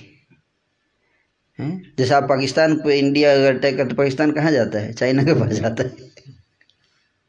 इसलिए पाकिस्तान को अगर ठीक करना है तो पहले चाइना से बात करना चाहिए। क्योंकि पाकिस्तान पर अटैक करने वाले हैं देखिए आपके पास आएगा उसको बोलिएगा मत कुछ। बोलिएगा मैं नहीं हेल्प कर सकता। ये, ये टेक्निक है ये। तो अगर आप बहू को कुछ बोलेंगे तो बहू कहाँ जाएगी? अपना दुखड़ा रोकने माता पिता को जाएगी तो पहले माता पिता को बताने का। अगर कुछ बोलना भी है तो देखिए, आपकी बेटी ऐसे कर रही है तो या तो आप समझा दो, नहीं तो मेरे को बोलना पड़ेगा। ये तरीका है है ना? आप देखिए, आपने क्या संस्कार दिए हैं, है ना? लेकिन बेटी को मत बोलिए, है ना? उसको, क्योंकि वो जिसका सुनेगी उसी का बोलना चाहिए, है कि नहीं? जिस जि, जिसका उस जिसका उसका रिलेशन स्ट्रांग है बचपन से वो व्यक्ति उसको समझाएगा तो समझ जाएगी है ना? ये ये टेक्निक है जैसे काउंसलर मैनेजमेंट के अंडर चला जाता है दूसरे मंदिर में है कि नहीं? मेरे काउंसिलिंग का डिबोटी किसी के मैनेजमेंट के अंडर चला गया तो वहाँ पर जाके अगर कुछ गड़बड़ करता है तो डायरेक्ट उस डिबोटी को नहीं बोलना चाहिए उसके काउंसलर को पकड़ना चाहिए जिसने उसको भक्त बनाया था है ना? भाई देखिए, आपने इसको ट्रेनिंग देखी, उसको अपने, जिसने उसको भक्त बनाया होता है ना, उसके प्रति विशेष लगाव होता है उसको। तो वो समझाएगा ना तो समझ जाएगा, है ना? और अगर उसका निंदा कर दिए काउंसलर का उसके सामने, जैसे बेटी को, के सामने उसके माता पिता का अगर आप निंदा कर देंगे ना तो हमेशा वो याद रखती है कि इससे निंदा किया था ये, है ना? ये सास ससुर ये सबसे बड़ी गलती करते हैं, है ना? ये नहीं करना चाहिए, है ना? क्योंकि जिसने उसको पाला, पोसा, बड़ा किया, है ना? उसके प्रति उसके मन में बहुत श्रद्धा होता है है ना? उसी तरह से जिसने किसी को भक्त बनाया है है ना? ट्रेन किया है, टाइम दिया है, उसके प्रति उसके मन में बहुत सम्मान होता है है ना? तो अगर उसके बारे में अगर कुछ निगेटिव आप बोल देंगे तो वो व्यक्ति बर्दाश्त नहीं कर पाता है हुँ? ये सब टेक्निक है, हैं? ये सब सही कैसे बिहेवियरल चीज़ पैटर्न्स कैसे होते हैं, जानेंगे ना तो बड़े आसानी से हैंडल कर सकते हैं। हुँ? तो उसी तरह से पहले पिता का कैरेक्टर क्योंकि पिता ही अगर बदमाश है तो उसको बाद में अगर कुछ गड़बड़ करेगी बेटी तो उसको बोलेंगे तो वो उल्टा काम करेगा। है ना? वो सुधारेगा नहीं उसको। है ना? उल्टा बोलेगा, और और कर बेटी, परेशान कर दे इन लोगों को, नाक में दम कर दे। और ईगो पे ले लेगा, है ना? हमारी बेटी को आपने ऐसे कैसे कर दिया, है ना? सो लाइक दैट तो मैच्योर होना चाहिए, है ना? तो ये सारे रिलेशंस को मैच्योरिटी से हैंडल करेंगे। तो तो इसलिए पहले क्या बता रहे हैं? बनमाली विप्र पिता के बारे में बताएँगे, बता रहे हैं। कि बड़े अच्छे पिताजी हैं उसके, हैं? बल्लभाचार्य जी अच्छे खानदान से हैं और ट्रैक रिकॉर्ड इनका अच्छा है। इनका आचरण अच्छा है, सदाचार अच्छा है, इनमें कोई फॉल्ट नहीं है, मैं इनको काफ़ी दिनों से देख रहा हूँ। अच्छा ठीक है, अब कन्या के बारे में बताएँगे। तार कन्या लक्ष्मी प्राय रूपे शील गुणे से संबंध कर यदि इच्छा है माने। और उनकी बेटी का क्या कहूँ मैं? मनु साक्षात लक्ष्मी ही है वो, लक्ष्मी के समान है बिल्कुल, लक्ष्मी प्राय। लक्ष्मी प्राय क्या लक्ष्मी ही है। लेकिन उनको पता नहीं कि लक्ष्मी है तो बोले, लगभग लक्ष्मी के समान ही है वो। कैसे? देख, रूप में लक्ष्मी के समान है सील में लक्ष्मी के समान है, और गुण में लक्ष्मी के समान है। तीन चीज़, रूप सील और गुण। सील मतलब इंटरनल कैरेक्टर कॉन्सियसनेस चेतना। क्वालिटी बिहेवियर है ना? और रूप। तीनों फ़र्स्ट क्लास और बोले, इसलिए मैं आपको कह रहा हूँ कि ऐसे जग, जगह रिश्ता कर लीजिए आप, है ना? और मैं फोर्स नहीं करना चाहता। यदि इच्छा है मने, अगर आपको इच्छा हो तो मैं, आप आप डिसाइड कर लीजिए, मैं बता दिया। फोर्स नहीं है कुछ? अब क्या कहती है माता? आई बोले पितृहीन, बालक हमार, जीव का पढ़ू क आगे, तबे कार्य बोले मेरा बेटा, देखो बनमाली जी, आप तो जानते ही हैं कि बेटा जो है पितृहीन है। एक बेटा था, संन्यास ले लिया। पिताजी का तिरोभाव हो चुका है। अब बेटा पितृहीन है। एक ही बालक है, वो भी पितृहीन बालक मेरा। और जीवन यापन करने के लिए एक ही बेटा है। और उसका अभी तक जॉब नहीं लगा है। कोई फिक्स्ड इनकम का सोर्स हुआ नहीं है।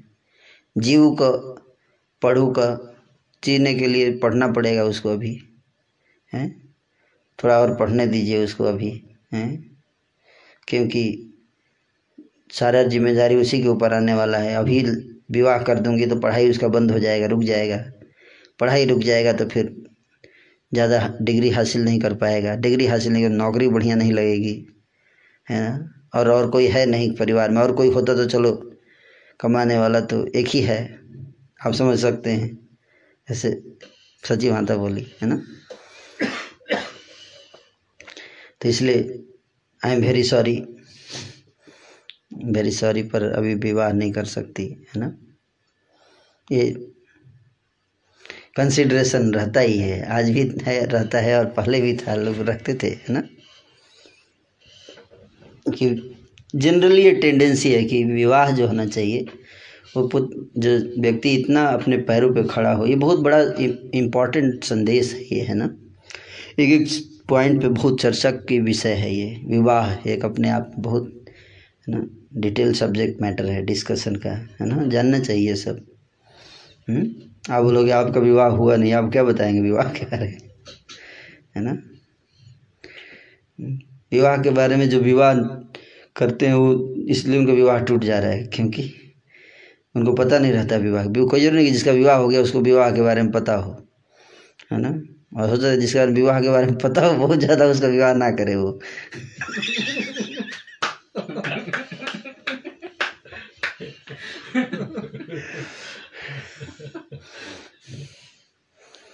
तो ये हो सकता है ऐसा, है ना? तो विवाह मैनेजमेंट करना बहुत कठिन काम है, लेकिन बहुत मैच्योरिटी चाहिए, है ना? फैमिली लाइफ को हैंडल करने के लिए बहुत मैच्योरिटी चाहिए। शुरू से लेके ना लास्ट स्टेज तक very mature you have to become really और आज नहीं है वो मैच्योरिटी विवाहिक जीवन इसलिए बदतर होता जा रहा है क्योंकि किसी को पता ही नहीं है कि विवाह जो है वो क्या है, किस तरह से होना चाहिए, उसकी चेतना क्या है, कितनी मैच्योरिटी होनी चाहिए, है ना? दे डोंट नो तो अपने पैरों पे व्यक्ति पहले खड़ा होना चाहिए। हम्म? अपने पैरों पे खड़ा होना चाहिए। उस क्योंकि जो लड़का है, उसका, वो, उसको कैरेक्टर होना चाहिए। He he should be a person who can lead the family उस कैपेबल होना चाहिए ना। You are going to lead the family you are a leader you are a leader husband जो होता है, वो पूरे परिवार का लीडर होता है। उसके अंदर कोई लीडरशिप क्वालिटी ना हो तो क्या होगा? हम्म? ये वही होगा कि सारथी जो है, घोड़े, सारथी जो है, वो घोड़े को संभाल नहीं पा रहा है। तो क्या होता है? रथ पलट देते हैं घोड़े सारे। अगर सारथी एक्सपर्ट ना हो, और उसको, उसका, या ड्राइवर एक्सपर्ट ना हो, उसको बैठा दीजिए ड्राइविंग सीट पर क्या होगा? गाड़ी पलट देगा है कि नहीं?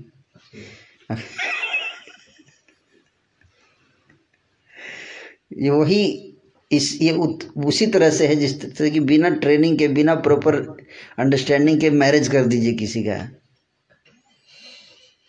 और आज वही हो रहा है। आजकल ये नहीं देखते कि बेटा जो है वो उसको मैच्योरिटी है कि नहीं फैमिली लाइफ को हैंडल करने के लिए। ये नहीं देखते है ना? पता नहीं क्या देख के विवाह कर रहे हैं आजकल लोग। तो इसलिए उसको कोई आइडिया नहीं होता। इसलिए वो गाड़ी पलट देता है, ले जाके कुछ किसी लोग कुछ लोगों का तो दो तीन दिन में ही पलट जाती है गाड़ी, है ना?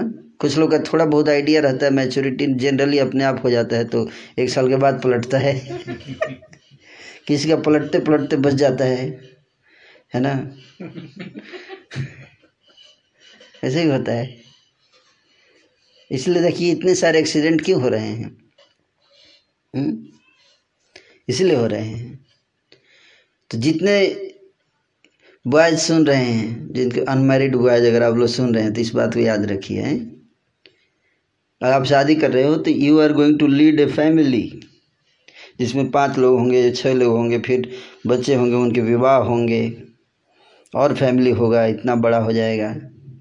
इतने लोगों को आपको लीड करना है। You are not just going to enjoy family life हैं?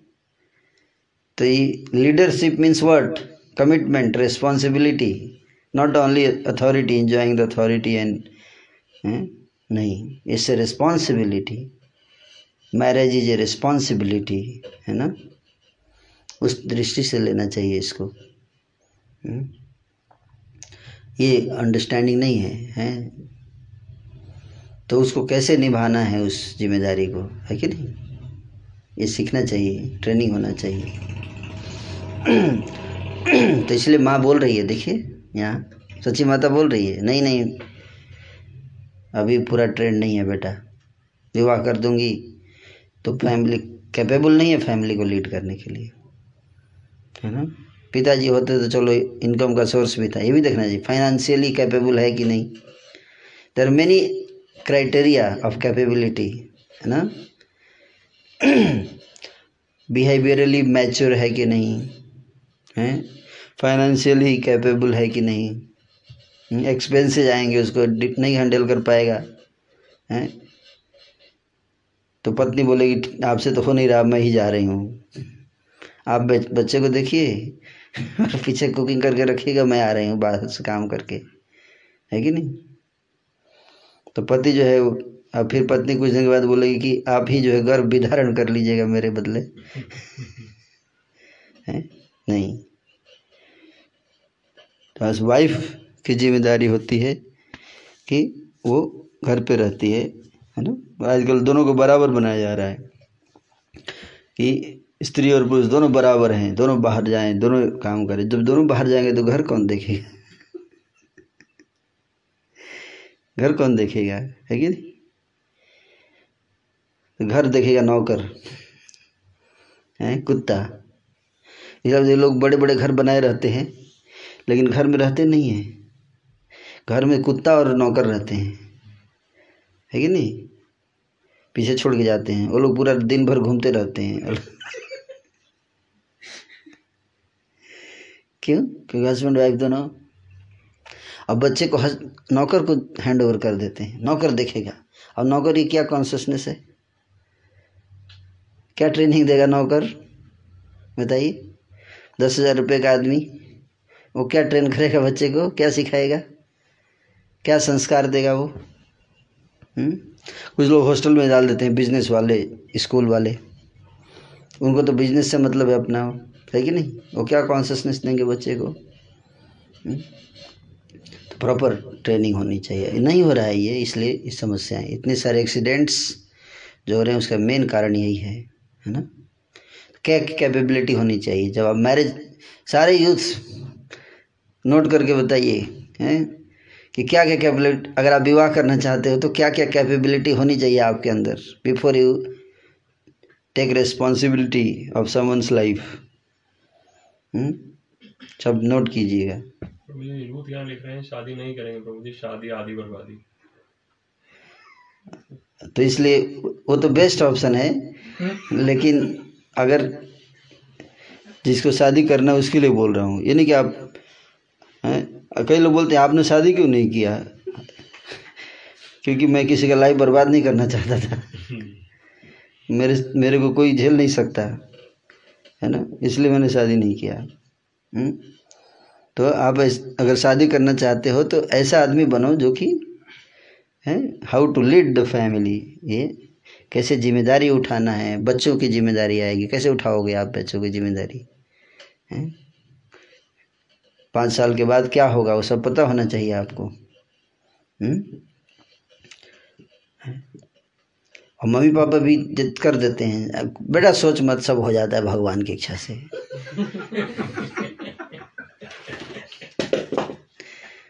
बच्चे को कौन देखेगा अरे अल्लाह है ना, अल्लाह। अकबर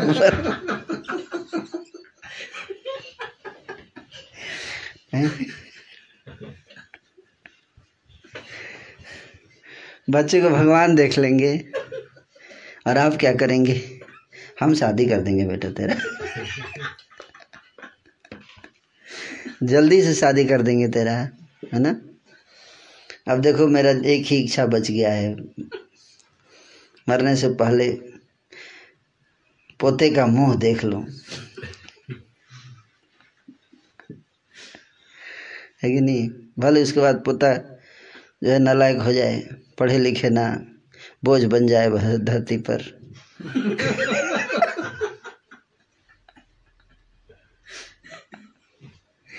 है कि नहीं?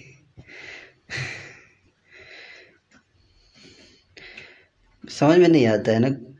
भावनाएँ अलग है, लेकिन व्यक्ति को ये सब एस्पेक्ट्स जानना चाहिए, है ना? माता पिता को जानना चाहिए तो वैदिक कल्चर में ये ट्रेनिंग होता था, है ना? इसलिए मैं बता रहा हूँ डिटेल में। वैदिक कल्चर में ये सब ट्रेनिंग होता था। एटलीस्ट इस्कॉन के डिवोटीज जो हैं, भक्त लोग, वो लोग को मैच्योर होना चाहिए इन सब चीज़ों में। है ना? तो आप देखो, सची माता कोई बहुत बड़ा स्कूल और कॉलेज नहीं गई हैं।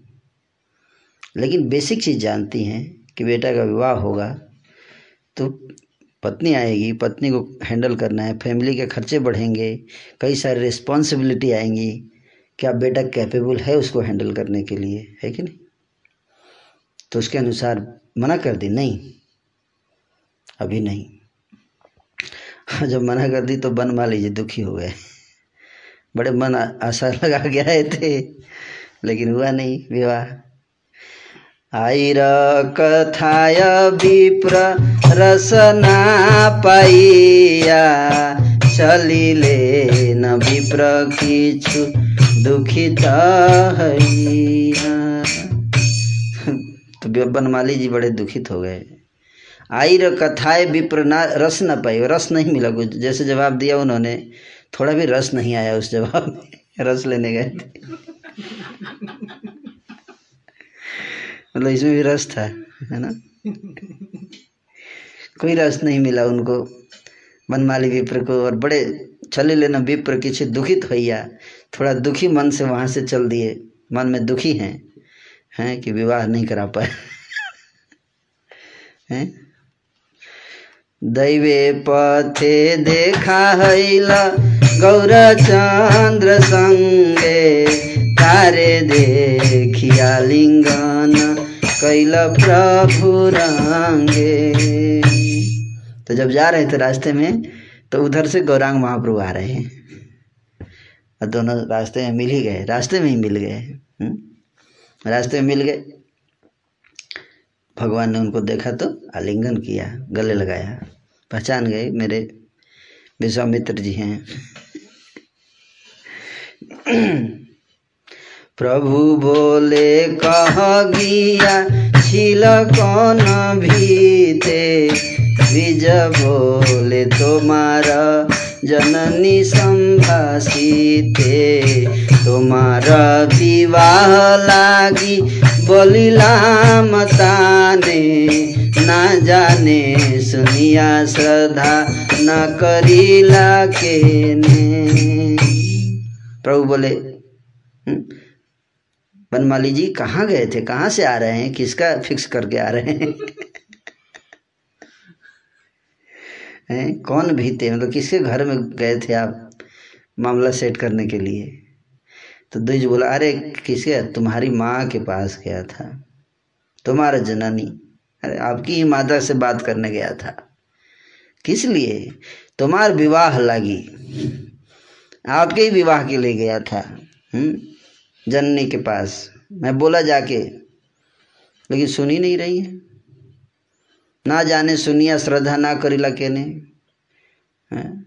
मेरी बात में उनको अच्छी नहीं लगी। न जान रही है, न समझने का प्रयास कर, न सुन रही हैं। सुनी तार बचन, ईश्वर मौन हैला हासी तारे संभासिया, मंदिर आइला बस उनके वचन को सुनकर चुप हो गए। अच्छा अच्छा ऐसा बात है। ठीक है ठीक है। ठीक है, मिलते हैं फिर। ऐसा कह के फिर घर आ गए। जब घर आए। जननी हासिया बोले, न से क्षणे आचार्य र संभाषण कैले की कारणे? तो माता के पास आके बोले, ये आचार्य जी आए थे क्या? बनमाली आचार्य जी आए थे। और हाँ आया थे, आए थे, वो आए थे। अरे तो उनकी बात क्यों नहीं माना? ऐसे बोले, उनकी बात को आप क्यों नहीं मानी, माँ? तो माँ समझ गई, बेटे का इशारा। माँ बेटे का इशारा समझ गई कि बेटा भी विवाह करना चाहता है। हम्म? पुत्रेर इंगित पाई सचिहार सीता आर दीन विप्रेयानी कहिले न कथा। अब बेटे का इशारा समझ गई। पुत्र रंगित पाई। बेटे का इशारा पाकर सची क्या हुई? खुश हो गई, प्रसन्न हो गई, हर्षित हो गई। बेटा विवाह करना चाहता है है ना? तो अगले दिन जो है, बुला लिया वापस बनमाली जी को। आनी और उनको बनमाली जी से रिक्वेस्ट कर रही हैं, है ना? बनमाली जी से रिक्वेस्ट कर रही हैं। क्या रिक्वेस्ट करती है? जानना चाहती हैं? हम्म? सची बोले विप्र काली जे कहिला तुमी शीघ्र ताहा कराह कहिनु आमी सची बोली हे बनमाली विप्र जी कल वाला जो आपका आइडिया था अच्छा लगा मेरे को। कल आपने जो बात बत, कही थी ना, उस, मैं भी वही चाहती हूँ इसलिए आप जल्दी कीजिए, आप देर मत कीजिए हम्म? और जल्दी से काम आगे बढ़ा दीजिए आईरा चरण धूली लैया ब्राह्मण, से क्षणे चलिले बल्लभ भवान। आई के चरण की धूल लिए बनमाली विप्र जी। सची माता के चरण की धूल अपने मस्तक पर लगाए और उसी क्षण वहाँ से उठे और सीधे पहुँच गए। कहाँ जाके? बल्लभाचार्य जी के घर।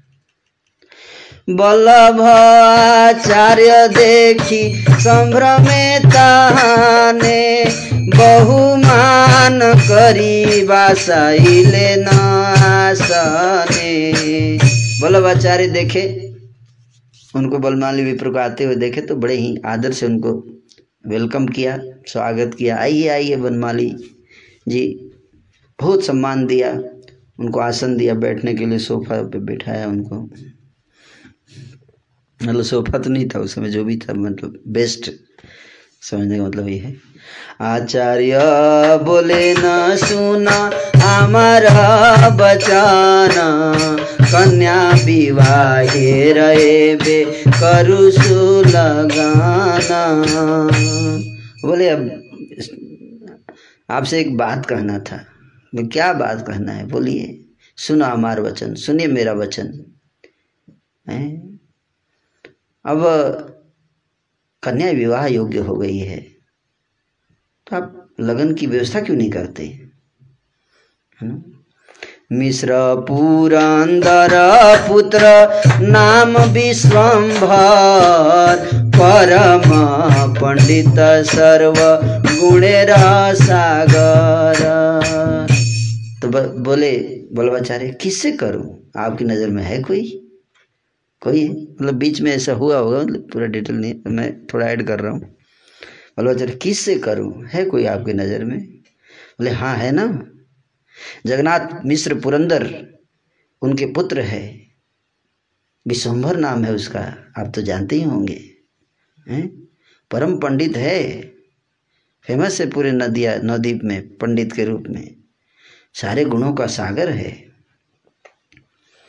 तुम्हार कन्यार जोग्य से ही महाशय कहिलान यही कर यदि चित्ते हो मेरे तरफ़ से कोई ज़ोर ज़बरदस्ती नहीं है, लेकिन फिर भी मुझे ऐसा लगता है कि आपकी कन्या के योग्य पक्का बिल्कुल, है ना योग्य वर है वो। अब बाकी आप देख लीजिए, आप जो इच्छा है आप मन में अगर आपको पसंद आए तो हाँ बोलिए, है ना? कोई फोर्स नहीं है। सुनिया वल्लभाचार्य बोले न हरि से से न कन्यार पति, मिले भाग्य से बल्लभाचार्य जी कहते हैं, बड़ी प्रसन्नता से कहते हैं कि अरे इसमें क्या सोचना है? सेह न कन्यार पति मिले भाग्य से। ऐसा पति कन्या को बड़े भाग्य से मिलता है। बोलो आचार्य जी बोले। कृष्ण जदि सुप्रसन्न है न हमारे अथवा कमला गौरी संतुष्ट कन्या रे। तबे से नासी, मिलिबे जमाता, अविलंबे तुम्ही कर सर्वथा। कहती अगर कृष्ण कहते हैं हैं, कि हे बनमाली जी, अगर मेरे से कृष्ण सुप्रसन्न है, क्या? सुप्रसन्न, केवल प्रसन्न अच्छी तरह प्रसन्न है तो तो ऐसा हमारा सौभाग्य होगा कि मेरी कन्या को विश्वम्भर जैसे पति मिलेंगे।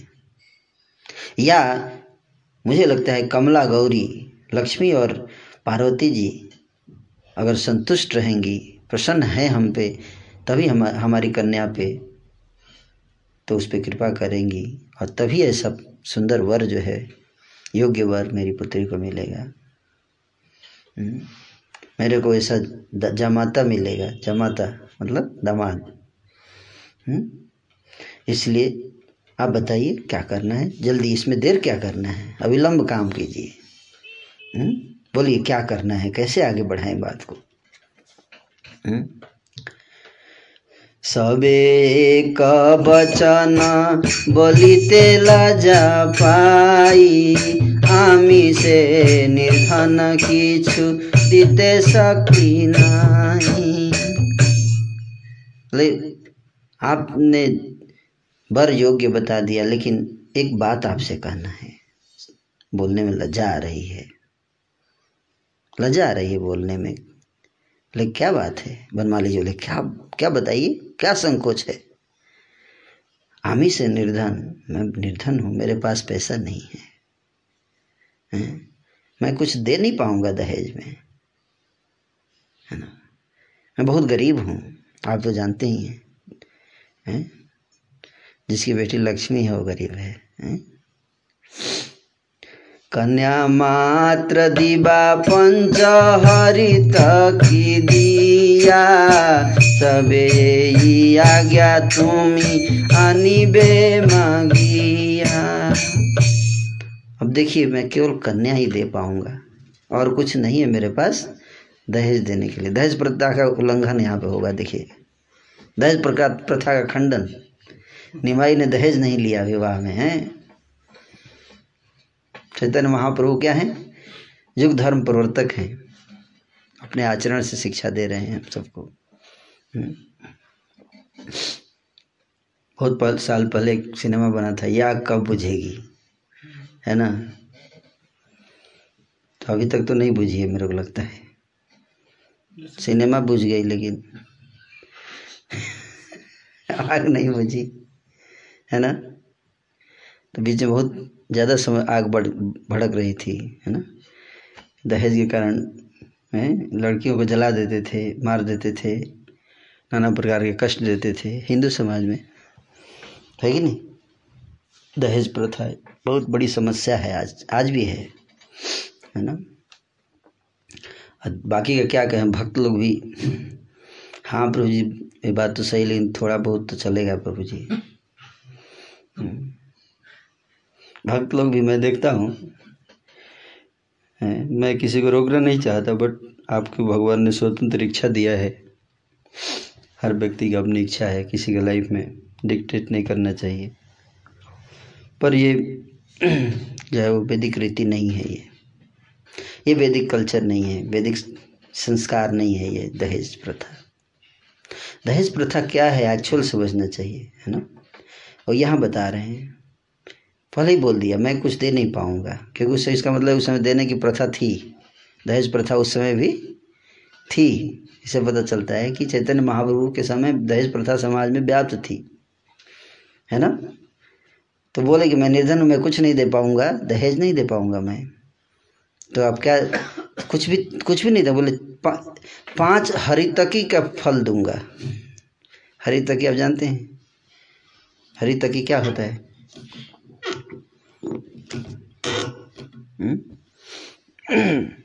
हरितकी एक छोटा फल होता है ऐसे, कुछ उसका मैं एग्जैक्ट नाम नहीं बता पा रहा हूँ। एक फल होता है हरितकी है ना? मुझे कसौली, कसैली जिसको बोलते हैं। कसैली आप जानते हैं? कसैली नहीं जानते? पान कसैली, पान में इस्तेमाल करते उसी टाइप का कुछ होता है है ना? तक। लोग पाँच वही दे दूँगा मैं, उससे ज़्यादा नहीं, पैसा वैसा नहीं है मेरे पास, है ना? यही लज्जा आ रही है बोलने में मेरे को, है ना? तो आप चाहिए उनको पहले ही बता दीजिए कि मेरी स्थिति ये है है ना? ऐसे बोल दिया। हुँ? तो विवाह, दहेज प्रथा जो है ये नहीं है कि हम डिमांडिंग सिचुएशन नहीं है। पिता के पास दहेज प्रथा क्या है, ये सोच ध्यान दहेज प्रथा वैदिक शास्त्र में था, लेकिन उसका कंसेप्शन अलग था। आप देखो, भगवान राम का विवाह हुआ। हुआ ना? तो क्या विवाह से पहले दशरथ महाराज और महाराज जनक का मीटिंग हुआ था? कि बताइए, कितना देंगे आप जनक जी? हुआ था मीटिंग रामायण पढ़े आप लोग? सेटिंग हुआ था। हुँ? जनक महाराज, पहले बताइए, कितना देंगे आप? नहीं नहीं, इतने में नहीं होगा। ऐसे राम मेरा बेटा ही भगवान है, ऐसे थोड़े चलेगा।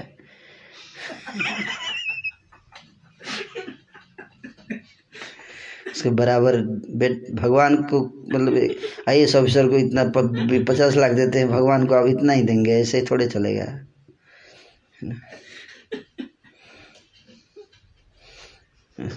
ऐसा नहीं नहीं हुआ था ना।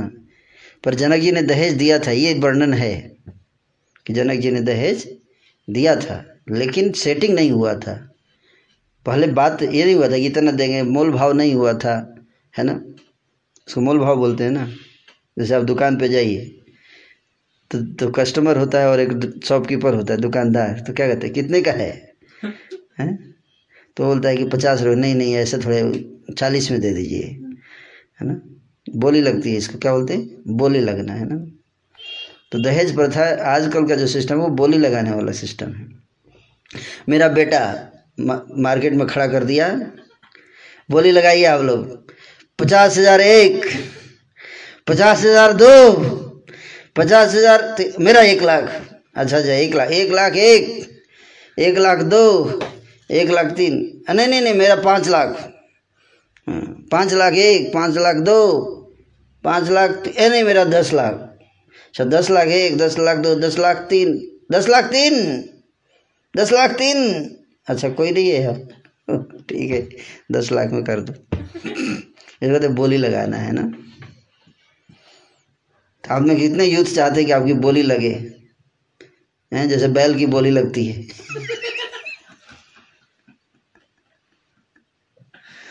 तो ये दहेज प्रथा आज की दहेज प्रथा है, लेकिन वैदिक सिस्टम में ये दहेज प्रथा का अर्थ नहीं था। दहेज प्रथा का अर्थ क्या था वैदिक सिस्टम उसको सही तरीके से समझना चाहिए, हैं? और इसके वैदिक प्रथाओं के मिसयूज के कारण और मिस एप्लीकेशन के कारण आज वैदिक धर्म, हिंदू सनातन धर्म इतना इतना ज़्यादा बेइज्जत हो चुका है विश्व में। क्योंकि आप हिंदू सनातन धर्म के अनुयायी आप सबके मिसप्लिकेशन के कारण आज हिंदू समाज पूरे विश्व में कलंकित हो रहा है।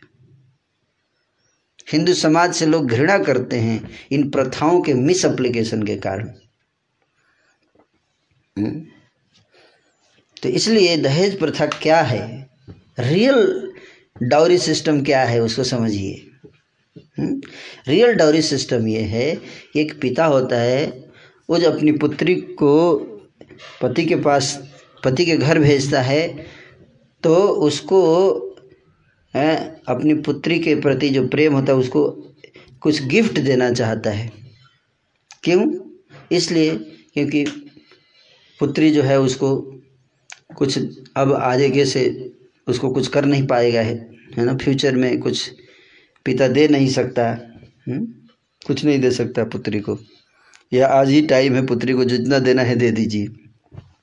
तो अपनी इच्छा से जितना उस पर बन पाता है, अपनी बेटी को देता है है ना? वो उसको कहते हैं दहेज। लेकिन ऐसा नहीं कि डिमांड किया जाता है है ना? डिमांड किया गया, इतना नहीं दोगे तो जला दूँगा तेरी बेटी को, उसको घर से निकाल दूँगा, है? तो ये तो बिज़नेस हो गया, विवाह थोड़े है ये बिज़नेस हो गया। जैसे पशुओं की खरीद बिक्री होती है उस तरह का हो गया। तो ये मानव समाज नहीं है ये। ये वैदिक रीति रिवाज नहीं है ये। ये ये कुत्ता रीति रिवाज है। कुत्तों का कुत्तों में भी ऐसा नहीं होता है है ना? कुत्तों में भी ऐसा नहीं होता। तो जो माता पिता ऐसा करते हैं, वो राक्षस प्रवृत्ति के माने जाएँगे। असुर। असुर भी ऐसा नहीं करते, मुझे लगता है। हुँ? अपनी बोली कोई नहीं लगवाएगा।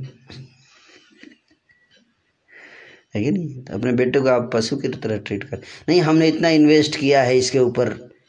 हमने दस लाख रुपए लगाया इसकी पढ़ाई पे तो सब बेटी से निकालोगे क्या उसके? हैं? आपने लगाया। ये आपकी ज़िम्मेदारी है। आपने बेटे को जन्म दिया तो पालने के खर्चा आप उसके पत्नी के बाप से लेंगे। तो पत्नी का बाप बेटी का भी पालने का खर्चा उठाएगा और आपके बेटे का भी खर्चा उठाएगा वो।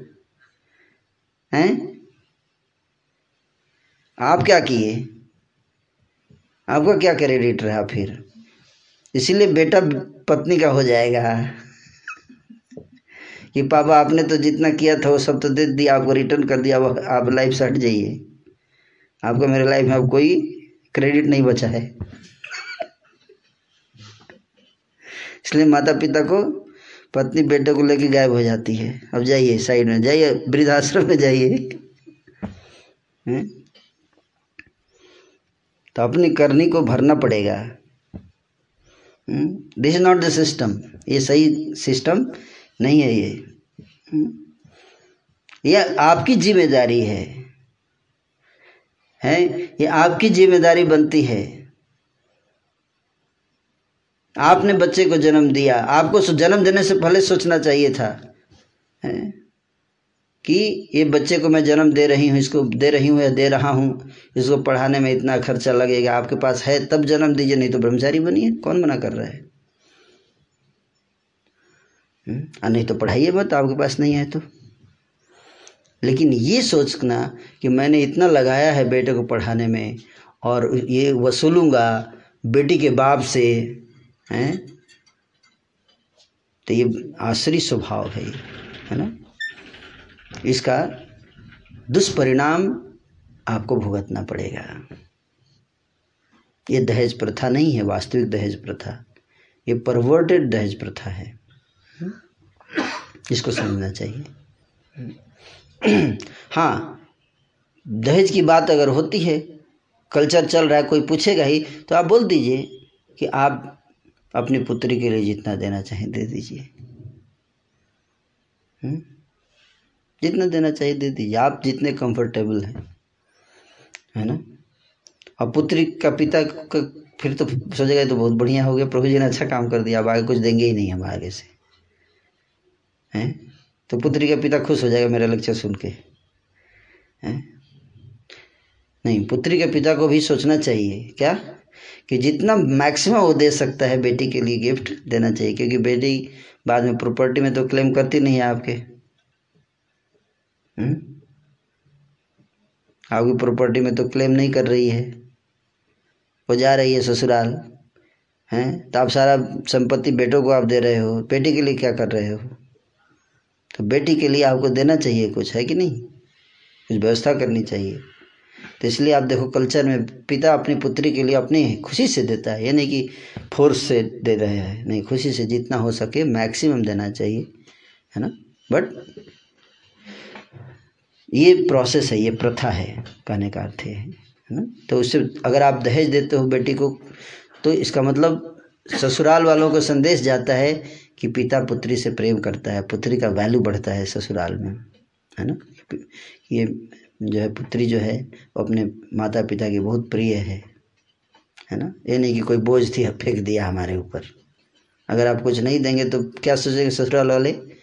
कि बोझ थी ये, है ना? इसके घर वालों के इससे कोई प्रेम नहीं है। है ना? कोई लगाव ही नहीं है, इसलिए देखे नहीं कैसे भेज दिया खाली खाली भेज दिया। है ना? तो ये सिस्टम ऐसा है है ना? इसको इस तरह से समझना चाहिए। तो पिता की ज़िम्मेदारी क्या है, दहेज प्रथा क्या है है ना? और अगर कुछ नहीं है तो पहले ही बता देना चाहिए। अगर सही में आप निर्धन हैं तो बोल देना चाहिए, है ना? बोल देना चाहिए कि ऐसे ऐसे सिचुएशन है। जैसे यहाँ बल्लभाचार्य बोले एडवांस में बोल रहे हैं ना कि ये सिचुएशन है मेरा। बल्लभ मिश्रेर वाक्य सुनिया आचार्य, संतोषे आईला सिद्धि करी सर्व कार्य बल्लभ मिश्र के वाक्य को सुनकर बनमाली जी, हैं?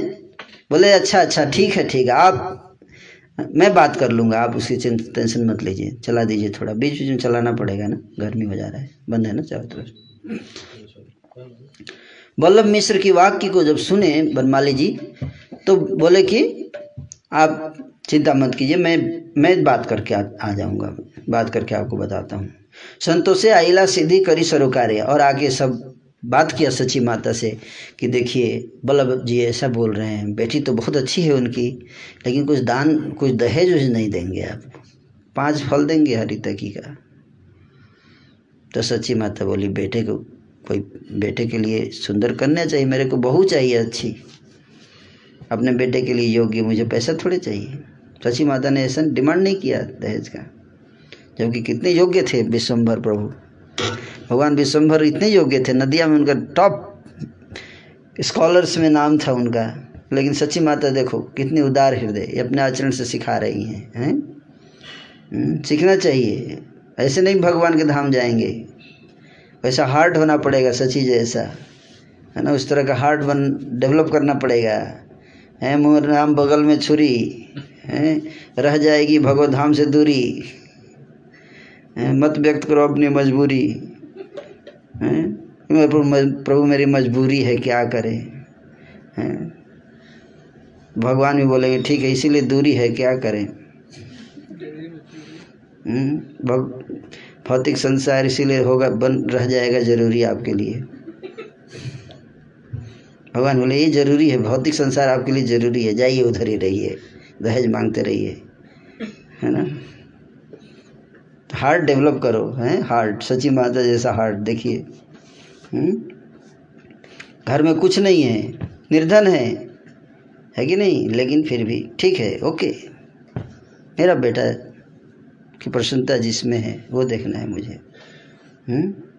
तो इसका मतलब महाप्रभु देखिए, कलयुग के सारे दोषों को नष्ट कर रहे हैं अपने आचरण से। ये समझने का प्रयास करो। हैं? क्या कर रहे हैं महाप्रभु? एक एक आप देखना। पूरी लीला खत्म होते आप देखोगे कि जितने प्रथाएँ, कुप्रथाएँ हैं, सबको महाप्रभु ने तोड़ा है अपने लाइफ में। तो दहेज प्रथा आज तोड़ दिया। हैं? आज तोड़ दिया। हैं? और सची माता ने बाल विवाह प्रथा तोड़ा। देखे?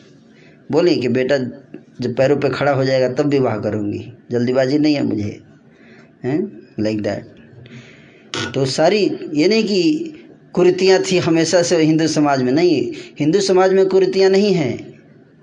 कुरीतियाँ थी, लोगों ने कुरीति बनाई। हिंदू शास्त्रों में ऐसा नहीं है, हैं?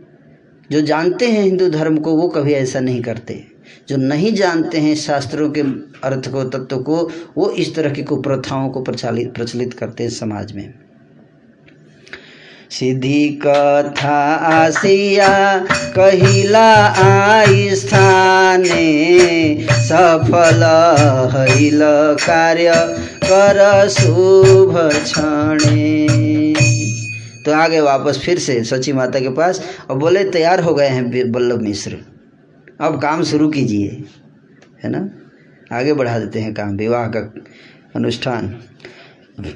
आप तो लोक सुनी सबे हरसित हैला सबे ही उद्योग आसी करीते लागिला। तो जितने हैं बनमाली जी आके बोले कि, मैया मामला सेट हो गया सब ठीक है अब इनविटेशन कार्ड छपवा दीजिए हम्म? क्या बोलते हैं उसको वेडिंग कार्ड? वेडिंग कार्ड जो है अब छपवा के, और जितने रिलेटिव हैं हर जगह बटवा दीजिए वेडिंग कार्ड हम्म? तो उस समय तो फैंसी वेडिंग कार्ड नहीं होता था वही बनमाली मिश्री जाके बताए होंगे इधर उधर है ना? पहले का अलग तरीका होता था, है ना? इनविटेशन भेजने का तो है ना? क्या भेज, कैसे इनविटेशन भेजते कुछ, है ना? वो अपना वैदिक कस्टम से मैं मैं भी उतना डिटेल में नहीं जानता हूँ, क्योंकि मैं तो इस समय ज़्यादा भाग लिया नहीं। लेकिन हर चीज़ का वैदिक प्रोसेस है, कैसे इनविटेशन देना है है ना? पीले रंग की धोती, है ना? उस पर पत्र को भी पीले रंग से रंग के उस पर लिख के भेजा जाता है है ना? ऐसे कुछ प्रोसेस है ना? तो सारे रिलेटिव्स को इन्विटेशन बता दिया गया कि अब विवाह सेट हो गया है बेटे का और उद्योग शुरू हो गया, है ना? उद्योग मतलब व्यवस्था फेस्टिवल प्लानिंग विवाह उत्सव प्लानिंग है? विवाह का दिन एग्जैक्ट किस दिन हुआ वो तो लिखा नहीं है नहीं तो हम लोग उसको सेलिब्रेट कर सकते थे है ना? गौरांग विवाह दिवस। Wedding wedding day wedding day wedding anniversary मुझे लगता है संन्यास ले ली इसलिए वेडिंग को डेट नहीं दिया गया है ना? सन्यासी का वेडिंग एनिवर्सरी मनाना ठीक नहीं है। बट हमारे लिए तो सन्यासी नहीं है ना। सन्यासी तो बाह्य लीला में है। इंटरनल लीला में महाप्रभु इज़ नॉट सन्यासी। अधिवास लग्न करी लेन शुभ दिने, नृत्य गीत नाना वाद्य जाए नाट गाने।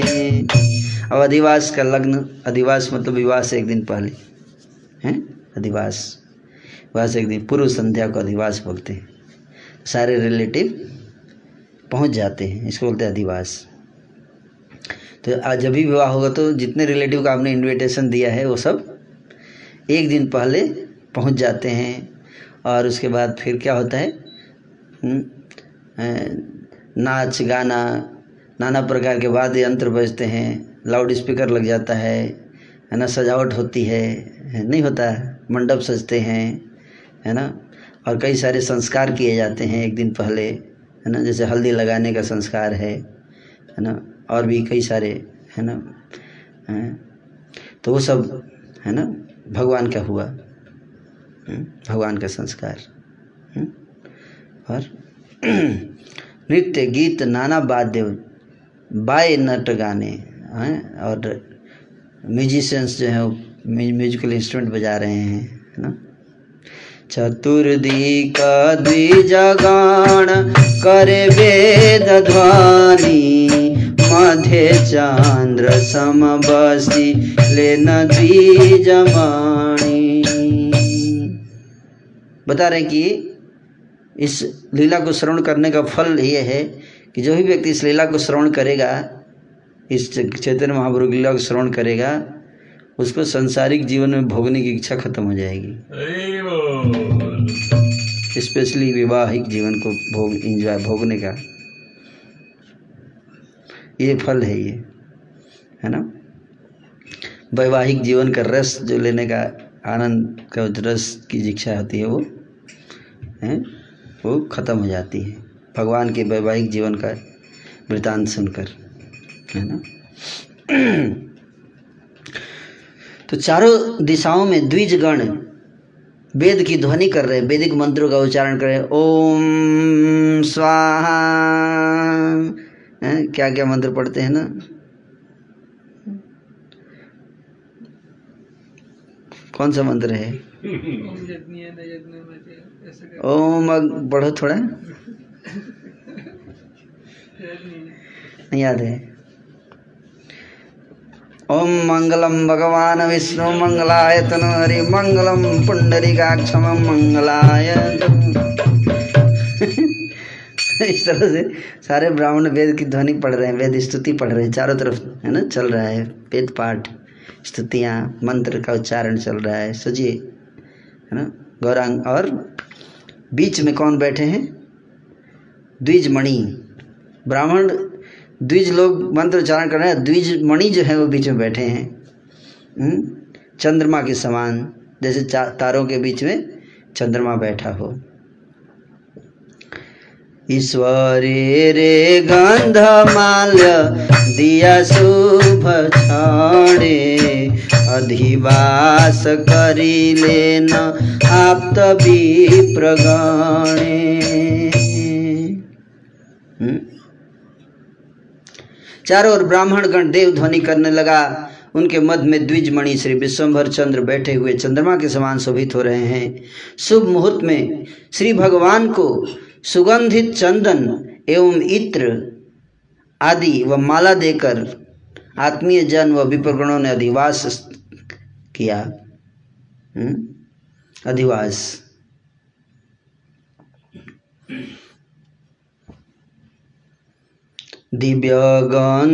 चंदन तांबूल माला दिया। ब्राह्मण गणेर खुशीले न हर्ष हैया जिन भक्तों का विवाह हुआ, हो चुका है, वो सब समझ पा रहे होंगे, है ना? है ना? तो कि कैसे? है ना? ब्रह्मचारी लोग तो समझ, नहीं समझ पा रहे होंगे। क्या क्या बोल रहे ये सब होता है क्या? ये सब होता है क्या प्रभु? है ना? तो इसलिए आपको समझाने के लिए बताया जा रहा है। भगवान की विवाह कोई लीला सुनेंगे तो आपको सारा विवाह का प्रोसेस समझ में आ जाएगा है ना? तभी तो आप व्यवस्था करेंगे भगवान के विवाह में। है कि नहीं? भगवान का जब विवाह होगा आप बोलोगे मेरे को मैं तो किया ही नहीं प्रभु। मेरे को क्या पता क्या क्या लगेगा? है कि नहीं? मेरा तो हुआ नहीं। तो मुझे क्या पता कि क्या क्या लगेगा, क्या अच्छा माला चंदन लगता है। ओ हो हो हो अच्छा अच्छा। दिव्य गंध चंदन, तांबुल, माला, तांबुल मतलब पान। पान लगाया जाता है, पान का पत्ता, है? यहाँ पे ऐसे चिपकाया जाएगा, चंदन दिव्य गंध हम्म? और ब्राह्मण का लोग हैं वो। बड़े ही हर्ष के साथ क्या करते हैं? प्रसन्नता पूर्वक हैं, ये सब कार्यकलापों को रिचुअल्स को पूरा करते हैं।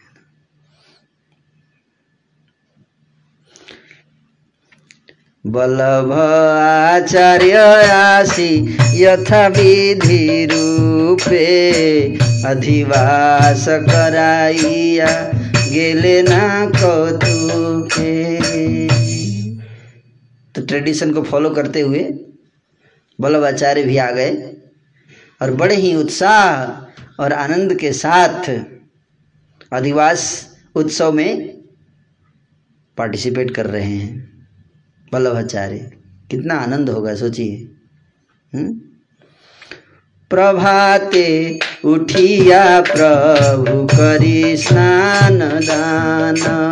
पितृगण पूजिले न करिया समान।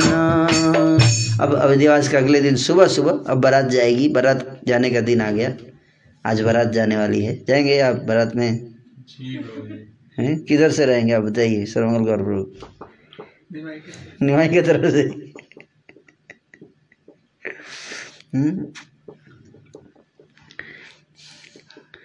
तो सुबह उठ गए, है ना?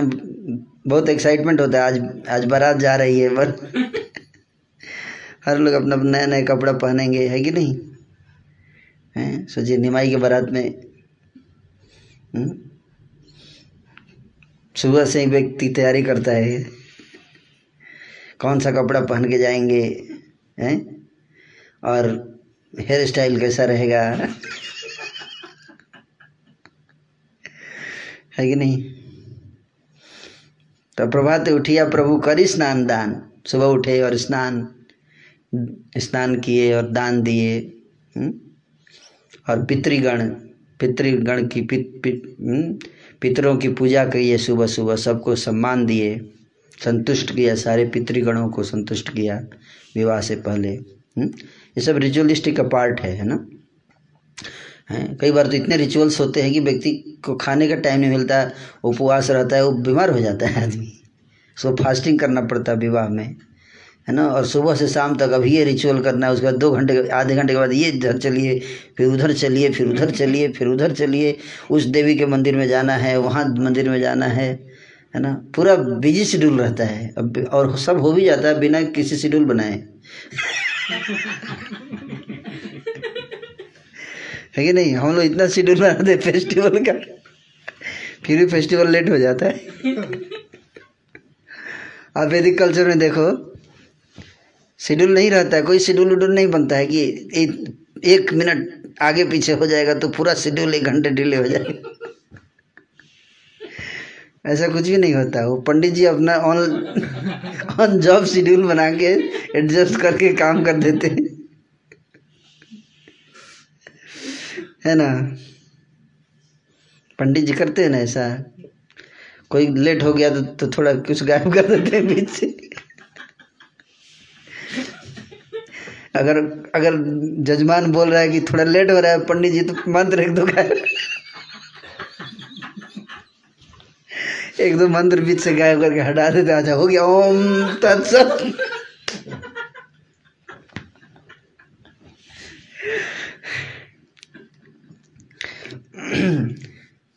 और हम लोग टेंशन में आ जाते हैं शेड्यूल लेट होता है है कि नहीं? कोई भी फेस्टिवल जैसे उद्गार फेस्टिवल अभय गौर प्रभु करते हैं। इतना टेंशन में आ जाता है कि नहीं? है ना? अब वहाँ देखो, कोई टेंशन नहीं होता। है? तो इस तरह से विवाह का, देखिए, इतने सारे शेड्यूल हैं सब। आप मतलब पूरा डिटेल में वर्णन नहीं है यहाँ बट आप समझिए उस चीज़ को, है ना? कि गौरांग महाप्रभु का जो वेडिंग सेरेमनी है, उसमें कितने डिटेल में सब, है ना, हुआ होगा सब, ऐसा। नृत्य, गीत, बादे, महा, उठिला मङ्गल चतुर्दिके लेह लेह सुनि कोलाहल कतवा मिलिलायासी पतिव्रता गण। कते कावा इष्ट मित्र, ब्राह्मण सजन। बैंड बजा गया। है, विवाह से पहले एक घंटे पहले आ जाता है बैंड बजा कि नहीं? हमने शुरू कर दिया टुन टुन टुन धड़ाम धड़ाम। सहनाई बज रहा है हैं, कोई तुड़तुड़िया बजा रहा है वो। हैं? हम्म, हैं, वो क्या बोलते हैं उसको? ढोल ढोल बजाते हैं ऐसे है ना? कोई झांझ भी होता है बड़ा बड़ा है ना? वो सब लेकर अपना अपना आ गए अपना शुरू हो गया है? हैं? नाना प्रकार के गीत चल रहे हैं ना? म्यूजिकल इंस्ट्रूमेंट्स हैं? Auspicious sounds of singing dancing and musical instruments fill the atmosphere और लोग हड़बड़ा, हड़बड़ी चल रहा है कोई। ये ले लो, ये छूट ना जाए, इसको पकड़ के ले जाए। ये ले लो, ये भी लड़ रखो, ये ध्यान से रखना। ये छूट सकता है, बारात जाने वाली है। अच्छा ये भी ले लो। ये दे दो, ये ज़रूरत है इसका सामान का। है ना? वो छूटना चाहिए। वो आ, आपने वहाँ क्यों छोड़ दिया? अरे वो वो वो विश्वभर का धोती था वो। वो वहाँ जाएगा तो कपड़ा बदल बदल चेंज करेगा। रात में उसकी ज़रूरत पड़ेगी उसको रख लीजिए। है ना? इस तरह से चर्चा चल रही है ना? चतुर्थी के लेह देह लेह देह सुनी कोलाहल। ऐसे कोलाहल चल रहा है। विवाह नहीं होता है? दस लोग एक साथ बोलते हैं, एक दूसरे से बात करते तो कोलाहल हो जाता है। क्योंकि सबका अपना अपना ड्यूटी है। और अपना अपना व्यवस्था कर रहे हैं सब। कोलाहल हो रहा है चारों तरफ़ एकदम। बैंड बाजा बज रहा है, कहीं बैंड बाजा बज रहा है, कहीं कोलाहल हो रहा है, कोई व्यवस्था में लगा हुआ है, कोई ये देख रहा है, कोई कोई खाना किसी को खिलाने में लगा हुआ है, जितने नए गेस्ट आए हुए, बैठिए आप, खाना खाइए सब। है ना, इस तरह से। कतवा मिलिलायासी पतिव्रता गण। कते कवा इष्ट मित्र, ब्राह्मण सजन। बहुत सारी पतिव्रता नारियाँ सब आज जुट चुकी हैं। पतिव्रता नारी, हैं? नारी को पतिव्रता होना चाहिए। तब हैं? तब क्या होते हैं? ऑस्पिशियस होता है, मंगल होता है। दुष्ट नारी नहीं। दुष्ट नारी। हम्म, भ्रष्ट भ्रष्ट नारी नहीं। वो विवाह में आएगी तो अमंगल हो जाएगा। हैं? इसीलिए इतने सारे अमंगल होते हैं विवाह के बाद। एक भ्रष्ट नारियाँ आती हैं है ना? पतिव्रता। हम्म, अगर पतिव्रता नारी आए विवाह में और पार्टिसिपेट करे और आशीर्वाद दे वर वधू को तो जीवन में कल्याण होता है। हम्म, और भ्रष्ट नारी आगे आशीर्वाद देंगी तो क्या होगा? अमंगल ही अमंगल पूरा रहेगा, उसके पूरे जीवन में अमंगल भरा रहेगा। है ना? विवाह संस्कार बहुत पवित्र समय होता है ना? तो इसलिए नारियों को क्या होना चाहिए? पतिव्रता होना चाहिए, हैं? कते कवा इष्ट मित्र, ब्राह्मण सजन। और कितने मित्र लोग, संबंधी लोग रिलेटिव आए थे, सब। अब ब्राह्मण लोग आए थे, है ना? सब लगा हुआ एकदम, इतना भीड़ हो गया था एकदम, इतना आनंद आ रहा था, उत्सव का माहौल हो गया एकदम।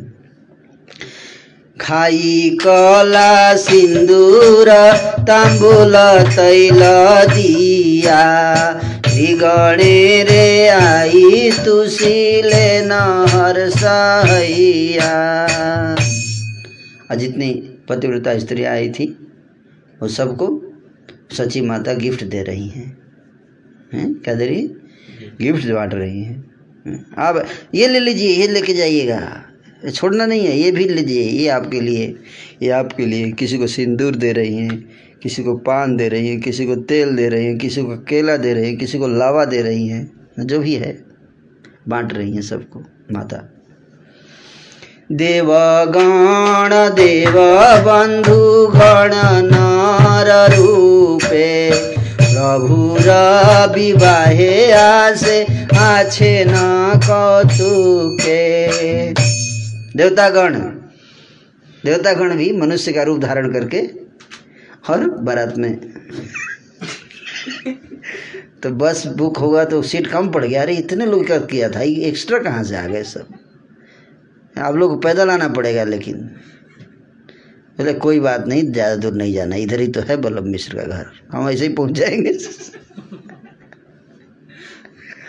हैं? तो देवता लोग सब अपना बारात में भाग लेने के लिए अपनी वधुओं के साथ आ गए, है ना? विवाह उत्सव में भाग ले रहे हैं प्रभु रब विवाहे आसे आछे न कौतुके ये कौतुक बार बार थोड़ी देखने को मिलेगा।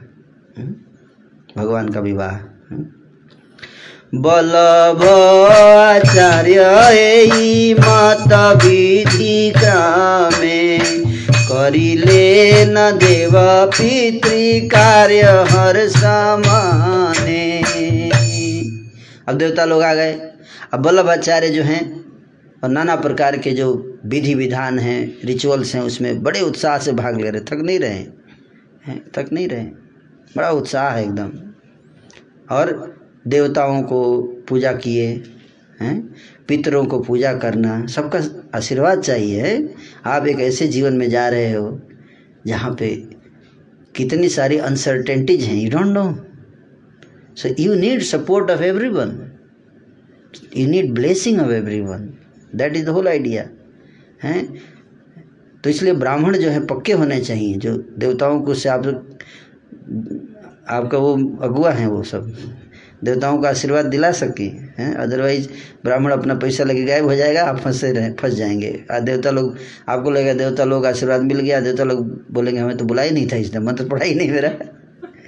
तुम जाओ, रो। तो पक्के ब्राह्मण होने चाहिए, है ना? सारे देवी देवताओं को सारे पितरों को जो इन्वोक कर सके, है ना? उनका आशीर्वाद। इसलिए इतने सारे रिचुअल्स पूजा, ये सब क्यों होता है? ये मंगलों को नष्ट करने के लिए होता है विवाह में। और सही तरीके से किया जाए, विश्वास के साथ, श्रद्धा और विश्वास के साथ तो वैवाहिक जीवन जो है वो स्मूथ चलता है। हुँ? तो आजकल नास्तिक लोग हो गए हैं हैं? इसीलिए मर रहे हैं सब, है ना? इतने बड़ी संख्या में, हैं? क्यों? क्योंकि न देवताओं का ध्यान रखते हैं, न पितरों का ध्यान रखते हैं, और केवल मांस खाने में बिज़ी रहते हैं, शराब पीने में बिज़ी रहते हैं। हैं, शादी ब्याह में क्या हो रहा है? हैं? मांस लगा देते हैं टेबल पे, शराब लगा देते हैं खाओ और पियो और नाचो और गाओ, हैं? डिस्को डांस पे। और देवता किधर है? देवता रो रहे हैं। अरे यार, पूछा ही नहीं हमें। हमें पूछा ही नहीं यार ये क्या हो गया? अब पंडित जी भी आ गए अपना सूट पैंट पहन के। मॉडर्न पंडित जी।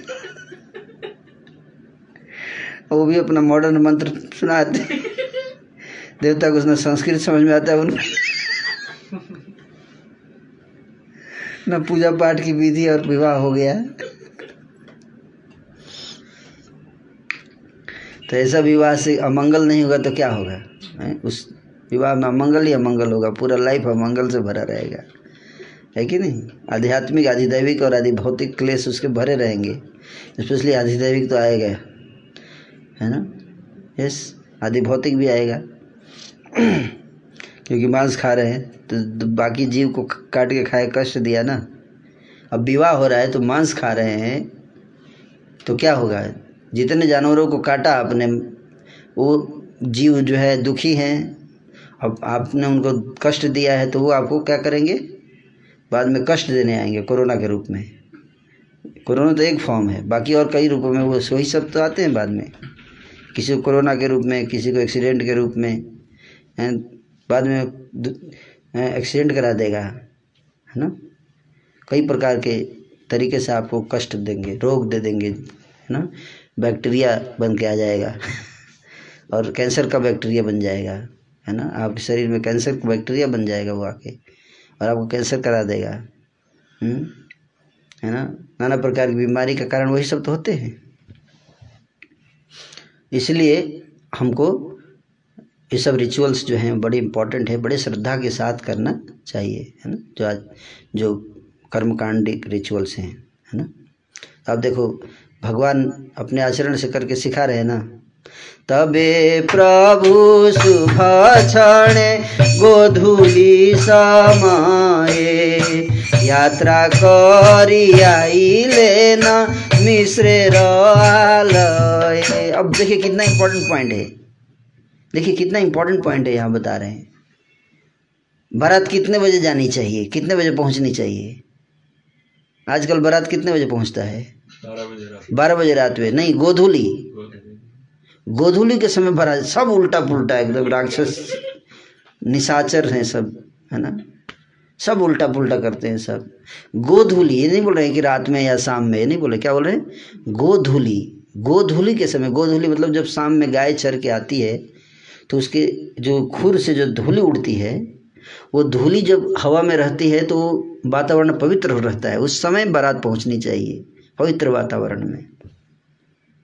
हैं? रात में गोधूली रहता है बारह बजे। हैं? मुझे लगता है भूत धूली होता क्योंकि बारह बजे तो बिल्कुल टाइम पक्का, किसका टाइम है बारह बजे? भूत प्रेतों का टाइम है। आपके विवाह में पूरा भाग भाग लेंगे वो। है ना? सारे भूत प्रेत आके भाग लेंगे आपके विवाह में। है ना? शिव जी की तरह।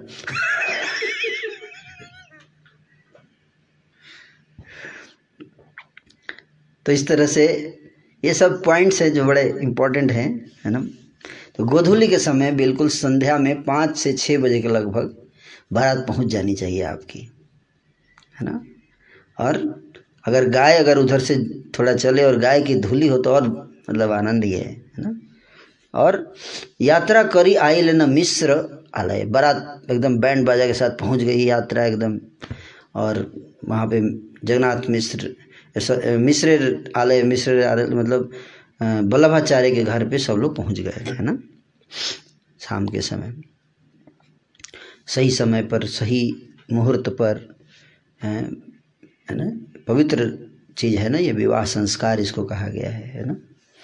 प्रभु आसिले मात्र, मिश्र गोष्ठी सने आनन्द सागरे मग्न हैला सब माने।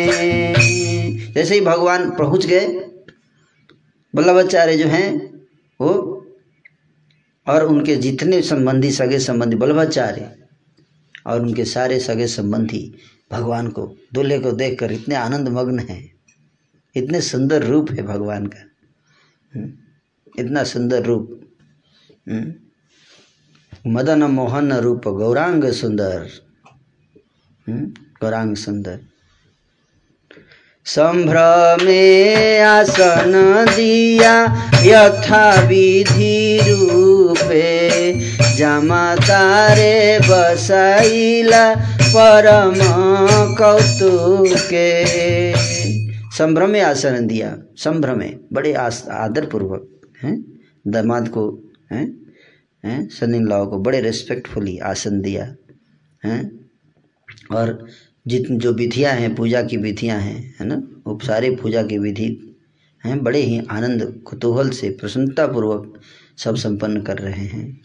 से शेषे सर्वालंकार करिया भूषित, लक्ष्मी कन्या आनिलेन प्रभुर समीप। बल्लभाचार्य उसके बाद अपनी पुत्री को लक्ष्मी प्रिया को नाना प्रकार के अलंकारों से हम्म, मणि रत्न आदि अलंकार जो भी थे घर में उससे उनको सजाया और सजाकर प्रभु के समीप लाकर लेकर आए। हरिध्वनि सर्वलोके लागिला करीते तुलिले न सभे लक्ष्मी रे पृथ्वी हईते। हर व्यक्ति जब लक्ष्मी प्रिया सज धज कर बिल्कुल आई हम्म, तो गौरांग महाप्रभु भी सजे धजे हुए हैं और लक्ष्मी प्रिया भी सजी धजी हैं दोनों। और एक साथ जैसे ही खड़े हुए, चारों तरफ़ देवता लोग भी क्या करने लगे? हरी हरी हरी हरी हरी हरी हरी ध्वनि हो रही है। हैं, जितने लोग थे सब हरी हरी करने लगे। आजकल हरी हरी नहीं करते। हैं? हरी हरी नहीं करते। बोले, हरी हरी मतलब जल्दी जल्दी करो। हरी अब हरी अब। हैं, लगता है कितना जल्दीबाजी है कहाँ जाना है?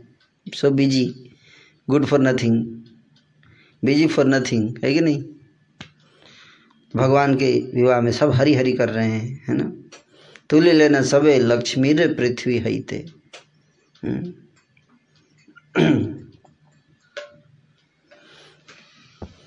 तबे लक्ष्मी प्रदक्षिणा करी सप्त बार। जोड़ हस्त रहिले न करी नमस्कार। उठा लिया लक्ष, लक्ष्मी प्रिया को क्या लिया? उठा लिया ऊपर ज़मीन से ऊपर उठाया। प्रोसेस मैरिज का प्रोसेस क्या है वो? क्या था उस समय वो बता रहे तो लक्ष्मी प्रिया को गोद में उठा लिया हुँ? और उठाकर क्या किया? विश्वम्भर प्रभु के ऐसे सर्कल एंड सर क्या बोलते सर्कमाम्बुलेटिंग सेवन टाइम्स सात बार सर्कमाम्बुलेट किया और करके और फिर उनके सामने बैठाया। हुँ? और सामने बैठ, रखे, खड़ा कर दिए। फिर विष्णु प्रिय, लक्ष्मी प्रिया जी ने दोनों हाथों से जोड़कर हाथ जोड़कर प्रभु को नमस्कार की। माता लक्ष्मी प्रिया ने। ये समझ रिचुअल्स रिचुअल्स हैं। तबे से से हैला पुष्प, माला फेला फेली। लक्ष्मी नारायण दोने महाकुतूहली। और पुष्प माला पुष्प माला को एक्सचेंज हैं? तो पुष्पमाला पहनाया हम्म?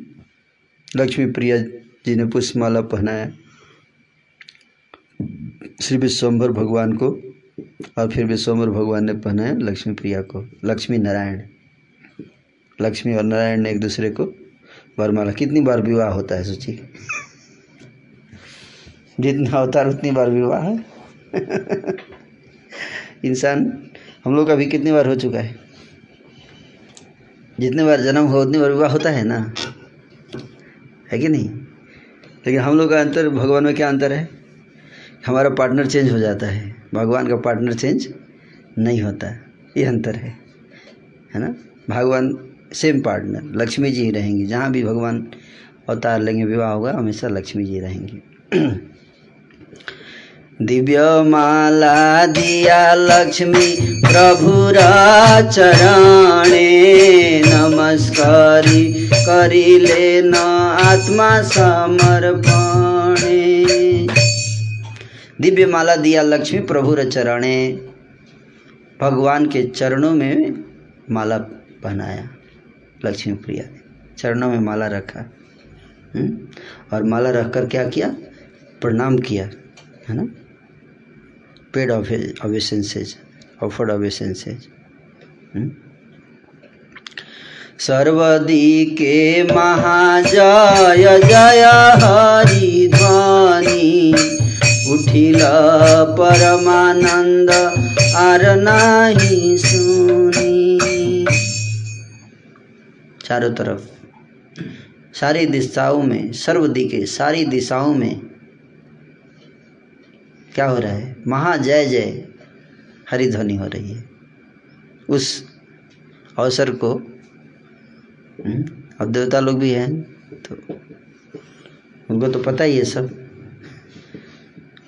उठी उठिल परम आनंद। उस समय कितना आनंद है उसका वर्णन नहीं किया जा सकता। हम्म? परम आनंद। हे नमते श्रीमुख, चंद्रिका करी रसे बसिले न प्रभु, लक्ष्मी करी बाम पासे। इस प्रकार से माल्या अर्पण माला बन है विवाह में एक दूसरे को माल्य अर्पण करने के बाद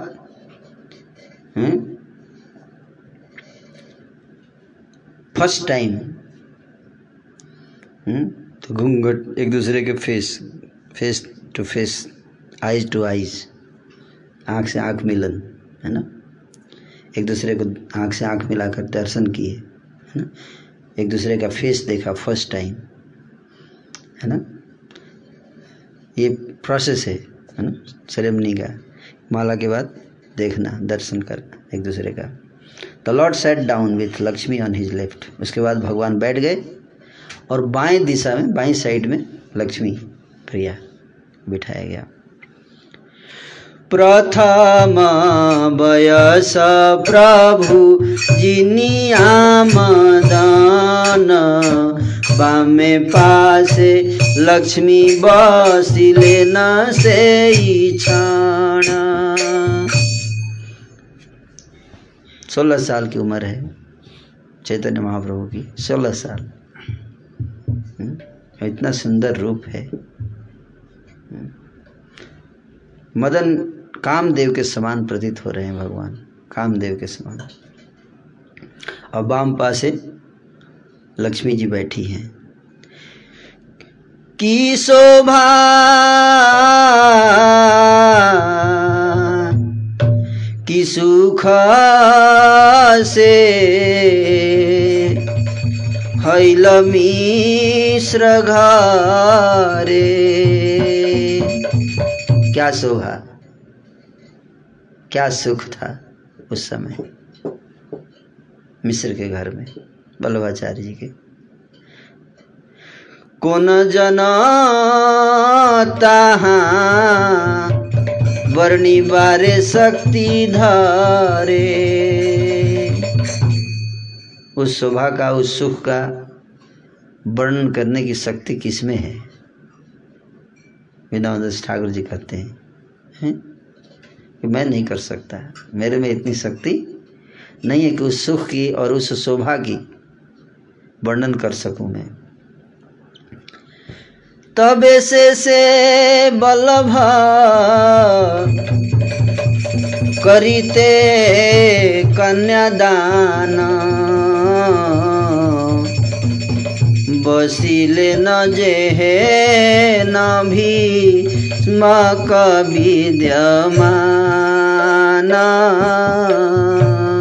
जे चरणे पाद्य दिया शङ्कर ब्रह्मार। जगत सृजिते शक्ति हैल सवार हे न पाद पद में पाद्य, दिला विप्रवर वस्त्र माल्य चन्दने भू सिया कलेवर। यथा विधि रूपे कन्या करी समर्पण। आनन्द सागरे मग्न हैला ब्रह्म। তবে যত কিছু কুলা ব্যবহার আছে, পতিব্রতা গণ তাহা করিলে ন পাছে। সে রাত্রি তথায় থাকি তবে আর দিনে নিজ গৃহ চলিলে না প্রভু লক্ষ্মী সানে লক্ষ্মীর সহিত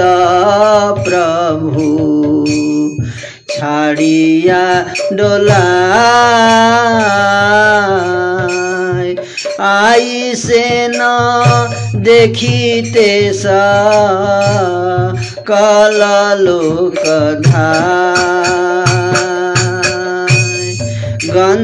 माल अलंकार मुकुट चंदन कज्वले उज्वला दुई। लक्ष्मी नारायण।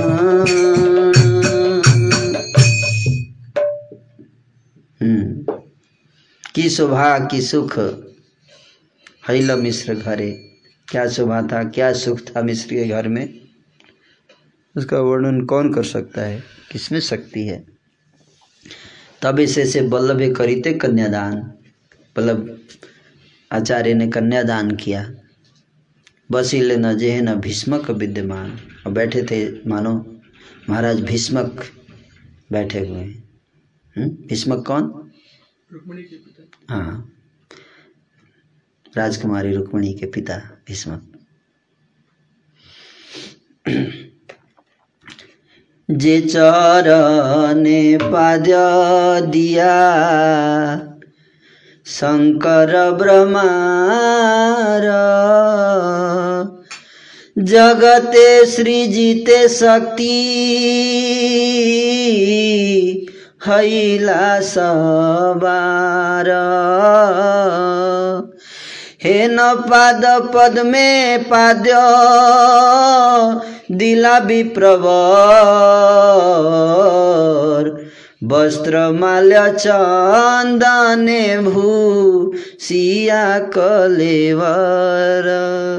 वृंदावन दास ठाकुर जी कहते हैं कि जिन चरण कमलों की वंदना ब्रह्मा और भगवान शिव किया करते हैं हैं उनके लिए भी दुर्लभ है जिनके चरण कमलों को स्पर्श करना, उनको पूजा करना हम्म?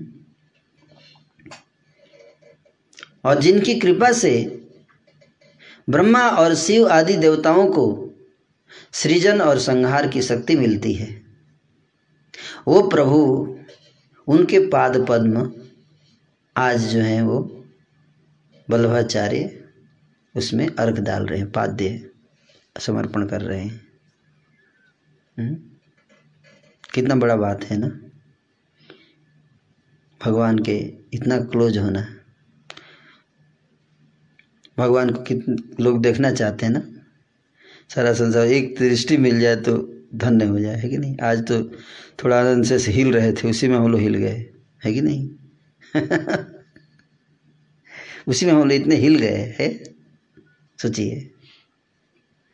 यहाँ तो साक्षात प्रभु हैं हैं, और रिलेशन बन रहा है उनसे, हैं, आगे से। रिलेशन बन गया, कितना बड़ी बात है। जब चाहे तब देख सकते हैं, जब चाहे तब जा सकते हैं, मिल सकते हैं, आएँगे। रिलेशन बन गया तो आएँगे ना, मिल मीटिंग होता रहेगा, है कि नहीं? तो इस तरह से, ये ये सौभाग्य ब्रह्मा और शिव को भी नहीं है। है कि नहीं? कंपनी में सेक्रेटरी वेक्रेटरी हैं ये लोग, लेकिन लेकिन फैमिली मेंबर नहीं है वो, है कि नहीं? फैमिली रिलेशन नहीं है उनसे। फैमिली रिलेशन का अलग बात होता है है कि नहीं? वहाँ पे परमिशन लेके जाना पड़ेगा। रिलेटिव थोड़ा परमिशन लेके आएगा। फ़ोन कर देगा, यार हूँ आज। अपॉइंटमेंट नहीं चाहिए, है कि नहीं? तो वो हार्ट टू हार्ट रिलेशन बन रहा है यहाँ पे किससे वल्लभाचार्य जी से। वो आनंद समझ, सोचिए। तब समझ पाएँगे, हैं? तब समझ पाएँगे। जथा विधि रूपे कन्या करी समर्पण। जो विधि था उसके अनुसार वल्लभाचार्य जी ने अपनी कन्या को समर्पण किया है विश्वम्भर प्रभु को। आनंद सागर मग्न हैला ब्राह्मण। अब ब्राह्मण जो आनंद के सागर में मग्न हो गए, आनंद के समुद्र में डूब गए, कि ब्रह्मा और शिव के भी जिनके चरणों के दर्शन दुर्लभ हैं हैं, ध्यान लगाते हैं, कई समय तक तो प्रभु के दर्शन होते हैं। वो प्रभु आज हैं, उनको कन्या समर्पण करने का अवसर मिल रहा है। तबे जत কিছু কুলা ব্যবহার আছে পতিব্রতা গণ তাহা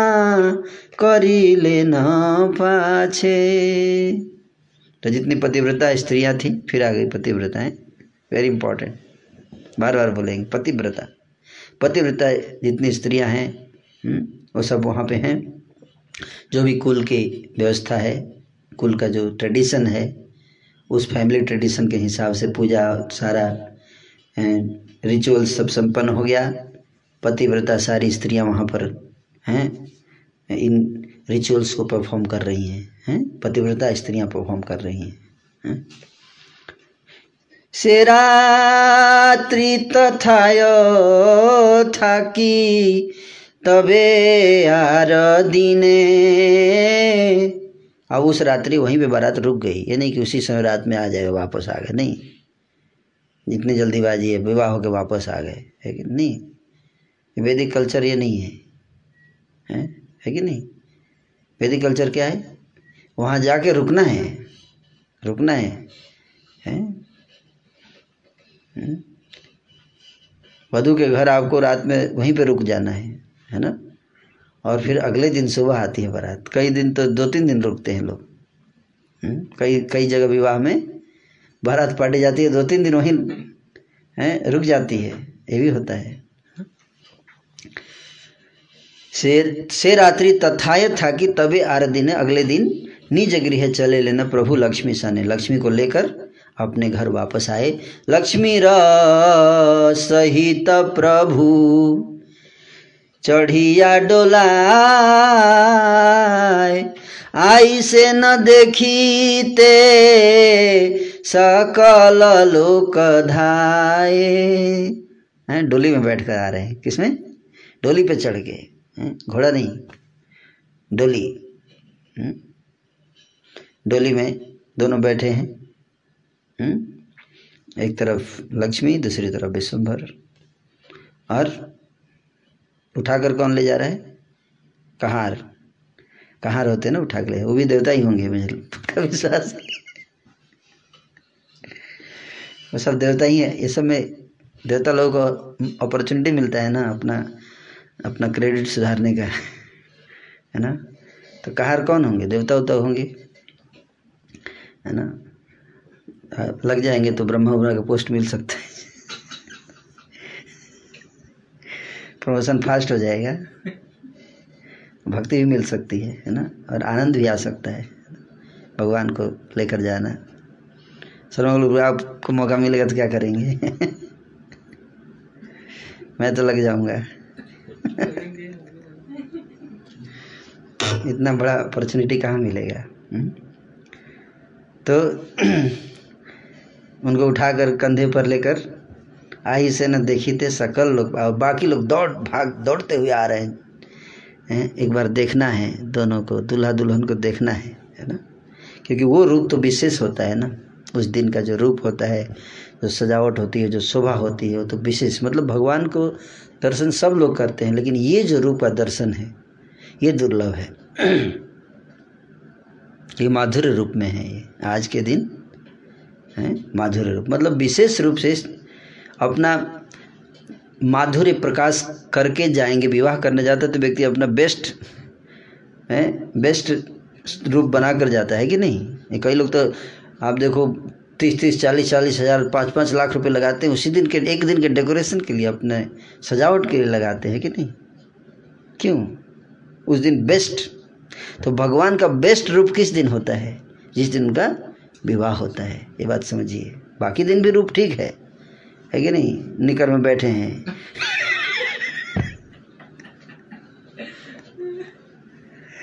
लेकिन विवाह के दिन का रूप का जो दर्शन कर लेगा, वो तो बेहोश हो जाएगा।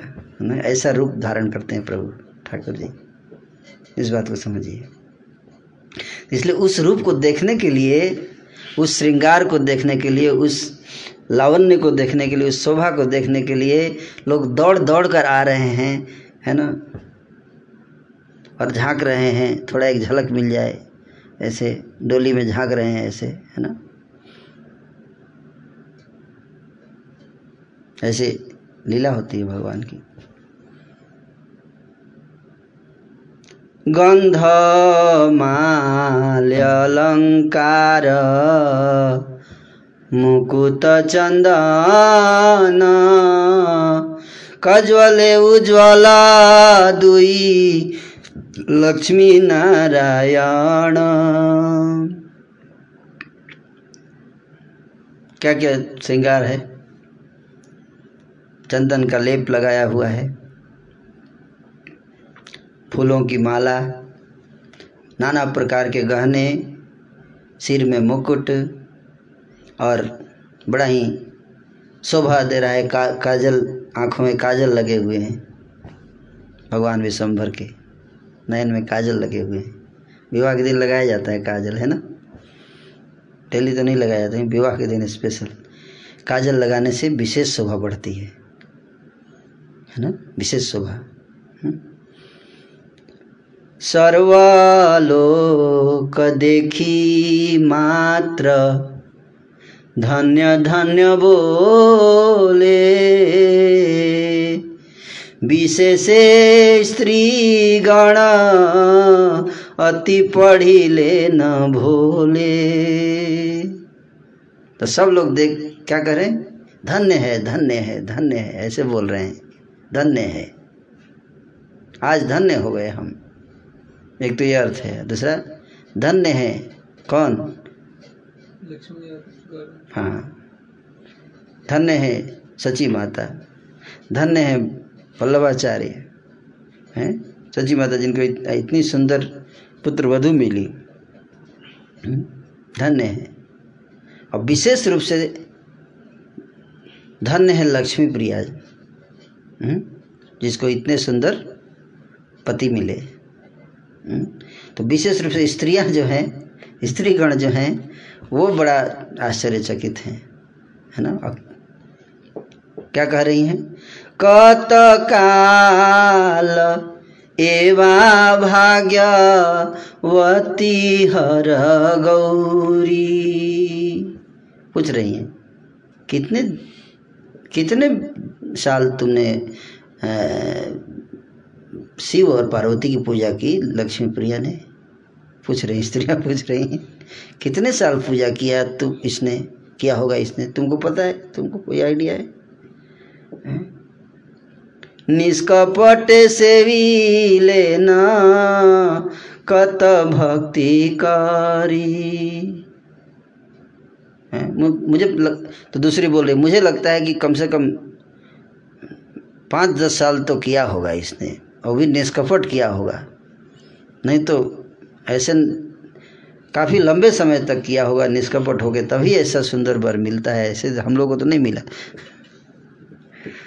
अल्प भागे कन्यार की हे न स्वामी मिले ए हरि गौ, हर गौरी, है न बुझी के ह बोले।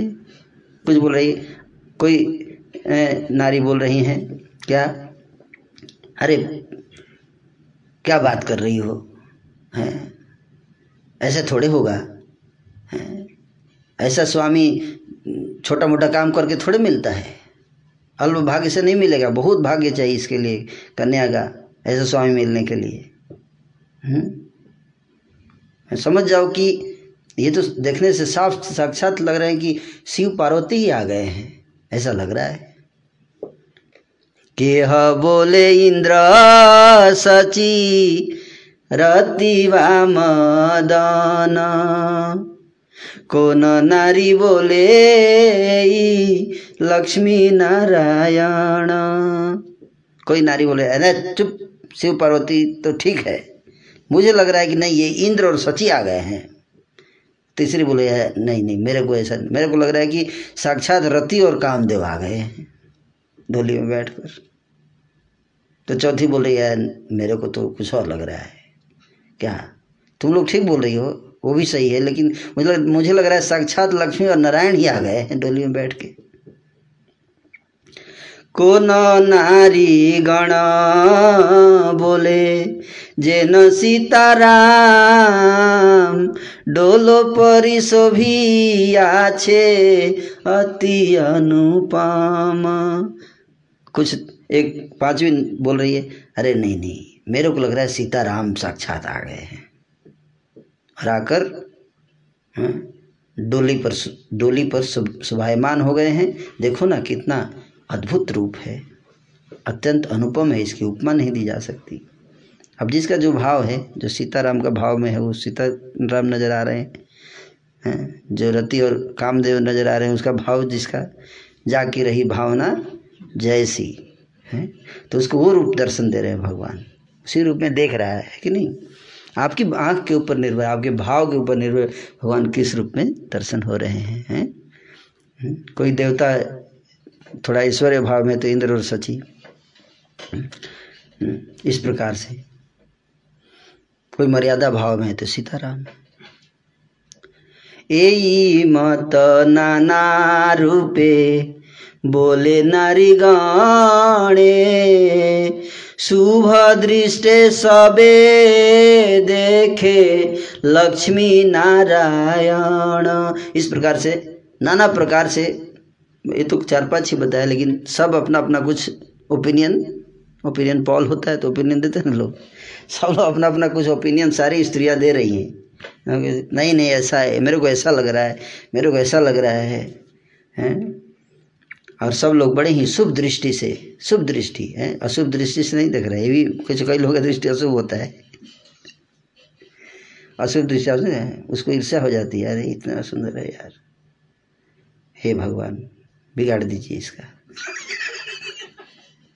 इतना खुश क्यों लग रहे हैं ये लोग? प्रभु, ये कुछ कर दीजिए गड़बड़। इसका अशुभ दृष्टि, है ना? है? और शुभ दृष्टि क्या होती है? कितने सुंदर है प्रभु। इनकी जोड़ी ऐसी ही बनी रहे, हैं? और दिन पर दिन बढ़ता जाए इनका सौंदर्य, आनंद। ये शुभ दृष्टि है है ना? इस संसार में ज़्यादा लोग की दृष्टि शुभ है या अशुभ? अशुभ ही होता है। लोग जलते हैं ना? इसका ऐश्वर्य देख के, है ना? तो वो बता रहे, शुभ दृष्टि से सारी नारियाँ, शुभ दृष्टि से लक्ष्मी और नारायण के दर्शन कर रहे हैं। हे न मात्रे मत नृत्य गीता वाद्य कोलाहले, निज गृह प्रभु आइले न संध्या काले इस प्रकार से नृत्य, बैंड बाजा, बज रहा है। आते समय भी बैंड बाजा, यानी कि बैंड बाजा वाले भाड़ा का टाइम हो गया, ख़त्म, चले। क्योंकि बाजा बजाने वाले भी वो सब भक्त ही हैं ना सब। इसीलिए तो अवतार लिए। कई लोग तो अवतार ही लिए। उनका काम ही होता है कि शादी के दिन बजाएँगे। पूरा लाइफ इसीलिए अवतार में आते हैं कि एक दिन के लिए। शादी वाले दिन बजाएँगे बस। है ना? वेट करते रहते हैं। और फिर एक कल्प तक वेट करेंगे। शादी वाले दिन आगे बजाएँगे अपना। है ना? ऐसे ऐसे भक्त भी हैं। है ना? बहुत, है ना वैकेंसी कम है ना। कुछ रोल ऐसे हैं, बहुत यूनिक हैं, और वो वही व्यक्ति प्ले करता है आके है ना। लाइक सेट होता है। जैसे जब फैमिली डॉक्टर होता है तो हर जगह नहीं दिखाएगा। पहले उसको, उसी को दिखाएगा, किसी का बीमारी होगा फैमिली में तो उसी तरह से भगवान के अपने लोग हैं हर जगह, वही आएँगे, उनका फिक्स है है ना। और वो भाव वही दे पाएँगे भगवान को। तो इस प्रकार से प्रभु अपने घर वापस आ गए हैं। ये लीलाओं का वर्णन बहुत विस्तार से किया जा सकता है और भी, है ना? लेकिन हम लोग थोड़ा फास्ट जा रहे हैं, है ना? क्योंकि विवाह प्रसंग है ना, बहुत अद्भुत है, गौरांग का विवाह प्रसंग। तबे सची देवी विप्र, पत्नी गान लैया पुत्र बधु घरे आनी लेन हर्ष हैया तो बाकी ब्राह्मणों की पत्नियों को साथ में लेकर सची माता अपने पुत्र वधु को बड़े प्रेम से हुँ? और बड़े आनंद से घर के अंदर लेकर आई घर के अंदर लेकर आई द्विज आदि जत जाति नट बजनिया, सबारे तुशिला, धन्य। वस्त्र वाक्य दिया। जितने द्विज ब्राह्मण आए थे, जितने बैंड बाजा वाले आए थे, है ना जब बाजा बजा बजा रहे थे तो कैसे जाएँगे जब तक तो मिलेगा नहीं? है ना, सब वेट कर रहे हैं बाजा बजा बजा के। है ना? सब वेट कर रहे हैं। सबर तुशील धन तब सची माता ने अब पुत्र वधु को अंदर लेके आई और सबको अपना धन देकर, वस्त्र देकर और किसी को तो वाक्य से ही संतुष्ट कर दिया। वाक्य तीनों, धन, किसी को धन, वस्त्र और फिर लास्ट वाक्य भी देना चाहिए। ये धन, वस्त्र, वाक्य, तीन चीज़ बताया गया यहाँ, है ना? ये संतुष्ट किया तीन चीज़ से, धन, वस्त्र और वाक्य। धन, वस्त्र वाक्य दिया। सवारे तुशिला तो कितने एक्सपर्ट हैं सची देवी। ऐसे नहीं भगवान की माता बनना है भगवान के क्लोज जाना है, है? धन भी दिया वस्त्र भी दिया और वाक्य। वाक्य मतलब सुंदर हैं? प्रेम का शब्द बोलना ये सबसे ज़्यादा इम्पोर्टेंट है। धन से ज़्यादा इम्पोर्टेंट है प्रेम का शब्द देना। प्रेम से बोलना धन्यवाद देना। आप लोगों का बहुत बहुत धन्यवाद। हमारे बेटे के विवाह में आप लोगों ने बाजा बजाया, है? बहुत सुंदर बजाया आप लोगों ने। आनंद आ गया, है? इस प्रकार से धन्यवाद देना, है? तो जेसु नए प्रभुरा, विवाह पुण्य कथा। ताहार संसार बंध ना है सर्वथा। वृंदावन दास ठाकुर जी कहते हैं कि जो भी व्यक्ति श्री गौरांग महाप्रभु के विवाह की पुण्य कथा को श्रवण करता है, उसका संसार बंधन हमेशा के लिए नष्ट हो जाता है।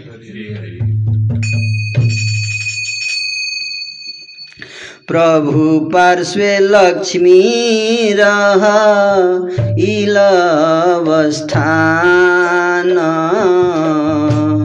सची गृह हैला परम ज्योतिर्धाम। निरवधि देखे सची की घरे बाहिरे। परम अद्भुत ज्योति लखिते न पारे। प्रभु के बगल में लक्ष्मी हैं, अवस्थान है, सची के घर में परम ज्योति धाम है। ज्योति चारों तरफ़ लक्ष्मी के शरीर से क्या निकल रही है? ज्योति निकल रही है। है ना? और सारा घर जो है वो ज्योतिर्मय हो गया। जब से लक्ष्मी जी आई हैं घर में, कह रहे हैं कि निरवधि देखे सची की घरे बाहिरे? हैं? चौबीसों घंटे चौबीसों घंटे उस ज्योति को सची जी बार बार देख रही हैं, है ना? बार बार देख रही हैं। अब परम अद्भुत ज्योति लखिते न पारे, हैं? और बार बार देख रही है और आँख भर नहीं रहा है। कखन पुत्रेर पासे देखी अग्नि सीखा। कभी देखती है कि बेटे के बगल में आग जल रही, अग्नि की ज्योति जल रही है, ऐसे दिखता है उनको। हैं? उलट ये चाहिए न पाए आर देखा। और फिर जब दोबारा ऐसे पलट के फिर दोबारा देखते तो गायब हो जाते। वहाँ पर लक्ष्मी प्रिया बैठी हैं, ऐसे। कमल पुष्पेरा गंध। क्षणे क्षणे पाय परम विस्मित आई चिंते न सदा मिला के कमल पुष्पेर गंध और अचानक कमल के पुष्प की गंध आने लगती है सुगंध आ रही है फ्रेग्रेंस कमल कमल के फूल की गंध कहाँ से आ रही है, है? तो ध्यान से देखती तो पुत्र वधु के शरीर से आ रही है, हैं? लक्ष्मी जी के शरीर से कमल की खुशबू आती है, कमल के पुष्प की खुशबू आती है ना? आई चिंते बुझिलान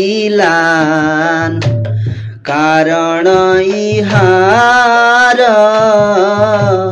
एक न्याय अधिष्ठाने आछे कमलार बहुत विचार किया, समझ लास्ट में समझ में अच्छा अच्छा अच्छा अब समझ में आया।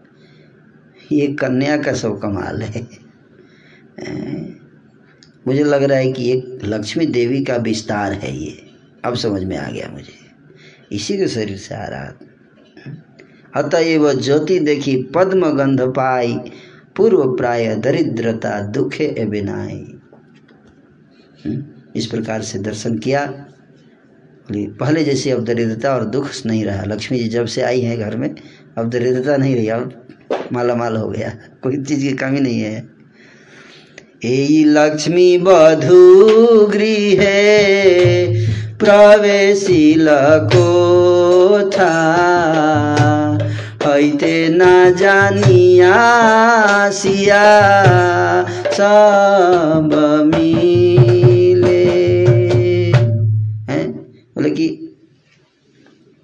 नहीं तो पहले तो ये सब नहीं था इतना धन, इतना वैभव, इतना प्रकाश।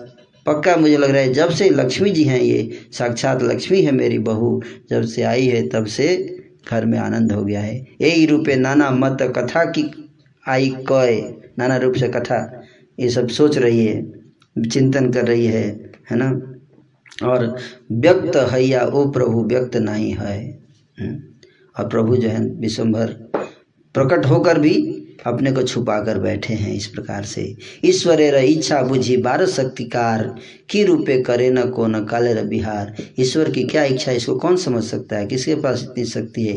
कि किस समय क्या लीला करते हैं, ये वही जानते हैं। ईश्वरे से आप नारे ना जानाए जबे, लक्ष्मी हो जानित शक्ति ना धरन तबे।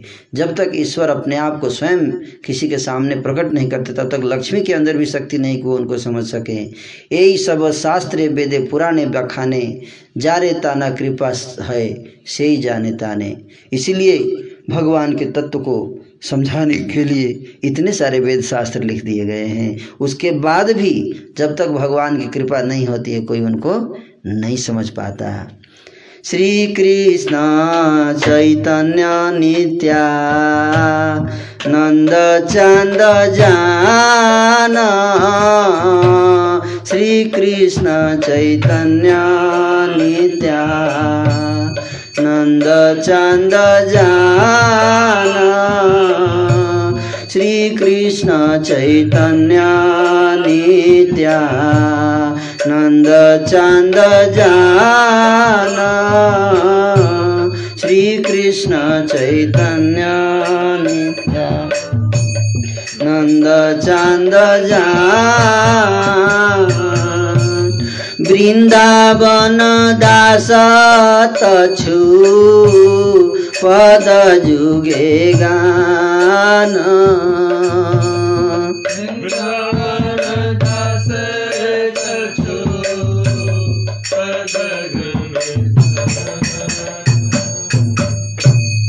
श्री कृष्ण चैतन्य, महाप्रभु और नित्यानंद प्रभु। के चरणों में नमस्कार करते हुए वृंदावन दास ठाकुर उनके चरण कमलों, जुगल का चरण कमलों के गुणों का गान कर रहे हैं। हरे कृष्ण हरे कृष्ण कृष्ण कृष्ण, हरे हरे हरे राम हरे राम राम राम, हरे हरे। इस प्रकार से विश्वम्भर श्री गौरांग महाप्रभु की विवाह लीला, जो सारी लीलाओं में सबसे उत्तम लीला विवाह लीला आज संपन्न हुई है। हरे कृष्णा। हरे कृष्ण। तो मुझे पूरी उम्मीद है कि सारे भक्त जन खुश होंगे विवाह हुआ गौरांग महाप्रभु का। सब लोग प्रसन्न आनंदित होंगे आज। बहुत बधाई आ रही थी गौरांग महाप्रभु का आज हम बधाई देंगे उनके विवाह की। Hare Krishna. Hare Krishna. Any question ji question आए हुए हैं। सबसे पहले तो प्रभु जी भक्त यहाँ पर आपको बहुत बहुत धन्यवाद दे रहे हैं। उनका लिखना हरे कृष्णा प्रभु जी इक्कीस दिनों के लॉकडाउन का जीवन आधार। चैतन्य इस सुंदर गोपाल प्रभु जी आपको भाई शिला वृंदावन दास ठाकुर जी हम तो केवल उसको रिपीट कर रहे हैं। वृंदावन दास ठाकुर जी ने इतना मधुर वर्णन किया। जी प्रभु जी आज का पहला प्रश्न है हम्म। Sorry. एक एक भक्त बीच में आपने बताया भी था, पर शायद उनसे मिस हुआ, उन्होंने दोबारा से प्रश्न पूछा है कि द्वापर युग में रुक्मणी जी का लेटर लेकर कौन गए थे कृष्णा जी के पास? ब्राह्मण थे। भीष्मक महाराज की जो नगरी है ना, कुंडीनपुर है ना, कुंडीनपुर नाम था। तो कुंडीनपुर में ब्राह्मण रहते थे। वही ब्राह्मण जो है रुक्मणी जी का लेटर लेकर भगवान कृष्ण के पास गए थे, जो कि विश्वामित्र जी के अवतार हैं ऐसा। कवि कर्णपुर वर्णन करते हैं। गौर गणोदश दीपिका में। प्रभु जी अगला प्रश्न है कि वल्लभाचार्य जी जिनका हम जिनके हम कथा सुन रहे हैं यहाँ पर क्या वे वही वल्लभ वल्लभाचार्य जी हैं जिन्होंने पुष्टि मार्ग की स्थापना की थी? नहीं ये दूसरे हैं।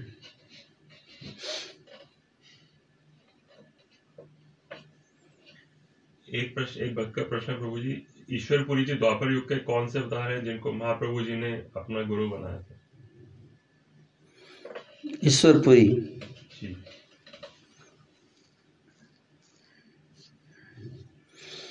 ईश्वरपुरी का जब वर्णन आएगा तो उसमें मैं बताऊँगा। कल ईश्वरपुरी का वर्णन होगा। ईश्वरपुरी जी से चैतन्य महाप्रभु का मिलन होगा कल फ़र्स्ट मिलन। तो उस मिलन में ईश्वरपुरी जी के बारे में बताया जाएगा।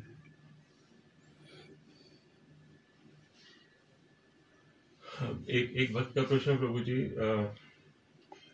who is the top most devotee Radha Rani in Krishna lila और लॉर्ड नित्यानंद इन चैतन्य महाप्रभु लीला।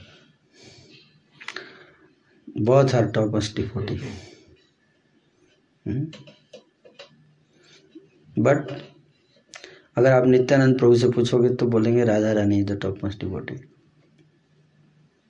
मेरे से पूछोगे तो दोनों हैं और राधा रानी से पूछोगे तो बोलेंगे कि आप जो पूछ रहे हैं वही टॉप मोस्ट डिवोटी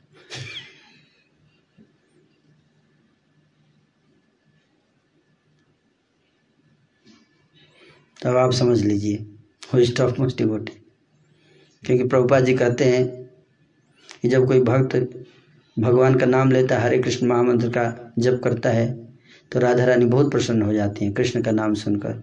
और कृष्ण से कहती हैं कि, हे कृष्ण ये भक्त, देखिए कितना प्रेम से आपके नाम ले रहा है।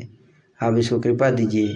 ये मुझसे ज़्यादा ज़्यादा अच्छा भक्त है, ऐसे राधा रानी बोलती हैं कृष्ण। को this devotee is better devotee than me also देखिए आपसे कितना प्रेम करता है ये। राधा रानी का ये तो उस राधा रानी से पूछिएगा तो बोल देंगे कि आप ही हो, मुझसे बढ़िया। है ना? बट नित्यानंद प्रभु से आप पूछेंगे तो बोलेंगे राधा रानी जी मेरे से पूछेंगे तो दोनों। हरे कृष्ण। प्रभु जी क्वेश्चन आ रहे थे Vrindavan Thakur Vrindavan Das Thakur ji was in there at the time of lord Chaitanya lila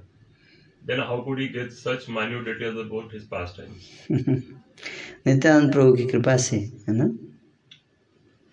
Nityanand प्रभु थे ना? नित्यानंद प्रभु ने प्रकाश होता है, ये सब इतना डिटेल में देख के नहीं लिखा जाता, है ना? ये सारी लीलाएँ प्रकाशित, जैसे वाल्मीकि जी ने रामायण लिखा। तो वाल्मीकि जी ने थोड़े ना हर जगह जाके देखे थे लीला। हम्म? नहीं। अब व्यास जी ने श्रीमद् भागवत कैसे लिखा? थोड़े ना सब लीला देख के आए थे, नहीं? नारद जी की कृपा से हृदय में प्रकाशित होता है, दिव्य ज्ञान हृदय प्रकाशित हो। हम्म? भगवान सेलेक्ट करते हैं किसी को उसको एम्पावर करते हैं तब वो ये सब लिखता है ना? साधारण जीव नहीं लिख सकता। सकता वैसा अवतार ही लिख सकता है ये सब चीज़। जिसको भगवान स्पेशल ब्लेसिंग देते हैं तो वो लिखता है उसके सामने लीला चलती रहती है ना? ऐसा नहीं है कि वो इमेजिन करता है हमारी तरह नहीं। प्रत्यक्ष देखते हुए लिखते हैं इसलिए इतना सुंदर वर्णन करते हैं। हैं? मॉडर्न ऑथर की तरह नहीं है का, काव्य लिखते हैं जो कवि पोएट्स हैं। वो वास्तव में भगवान के दर्शन कर रहे हैं साक्षात और लिख रहे हैं। ऐसे समझना चाहिए है ना? प्रभु जी एक एक भक्त कहते हैं कि please explain teachings of grihastha life from Mahaprabhu and his wife's life in today's context कल बताएँगे। अभी तो गृहस्थ जीवन शुरू हुआ है। अभी गृहस्थ जीवन अभी आपको आइडियल दिखाया जाएगा क्योंकि अब विवाह हो गया ना तो अब गृहस्थ जीवन शुरू हो जाएगा। तो इन द प्रोसेस आपको बहुत चीज़ें सीखने को मिल जाएँगी है ना? तो you just wait till sannyas ideal grihastha jivan ends with संन्यास ये इतना तो आपको बता रहा हूँ पक्का अभी से बता देता हूँ। बाकी डिटेल में भी बताएँगे। संन्यास से पहले क्या आइडियल है वो भी बताएँगे। लेकिन एक चीज़ क्लियर है कि लास्ट में संन्यास लेना है। है मतलब ऐसा सोचना, प्रयास प्रयास करना चाहिए, है ना? कंपलसरी नहीं है बट ऐसा लक्ष्य होना चाहिए गृहस्थ जीवन का, है? कि कब वो दिन आएगा मेरा, है ना? धन जन यार कविता सुंदरी चाहिबो न चाहो देह सुख करी जन्मे जन्मे दाऊ ओहे गौरहरी की भक्ति चरणे तुम्हार। ये कब दिन आएगा है? धन जन कविता सुंदरी हैं? ये सब की इच्छा जो है मेरी हम्म, समाप्त हो जाएगी और गौरहरि के चरण कमलों में अहितु की अप्रतियता भक्ति प्राप्त हो जाएगी हैं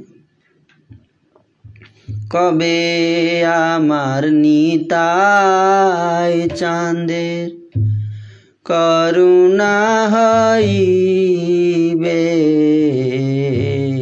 সংসার বাসনা মোর কবে তু চাহবে हैं ये लास्ट है? और बाकी जो भी धर्म हैं, जो भी इस- वो इस कंक्लूजन तक ले जाने के लिए है। कंक्लूजन बता रहा हूँ, हैं? Always remember Krishna never forget Krishna उस स्टेट लीड करेगा। तो अभी जो लीला शुरू हुई गृहस्थ जीवन की, आप देखिएगा कि कैसे गौरांग महाप्रभु आइडियल डिवोटी कैसे गृहस्थ जीवन में रहता है है ना? उसको महाप्रभु अपने आचरण से सिखाएँगे। जो कि हमारे लिए बहुत कठिन होगा करना। ये भी बता रहा हूँ, पहले से ही। हैं? ये महाप्रभु भी कर कर सकते हैं। सबके बस का नहीं है बट हम ट्राई कर सकते हैं। आप सब ट्राई कर सकते हैं, लेकिन महाप्रभु का गृहस्थ जीवन आप सुन नहीं पाएँगे। आप घबरा जाएँगे।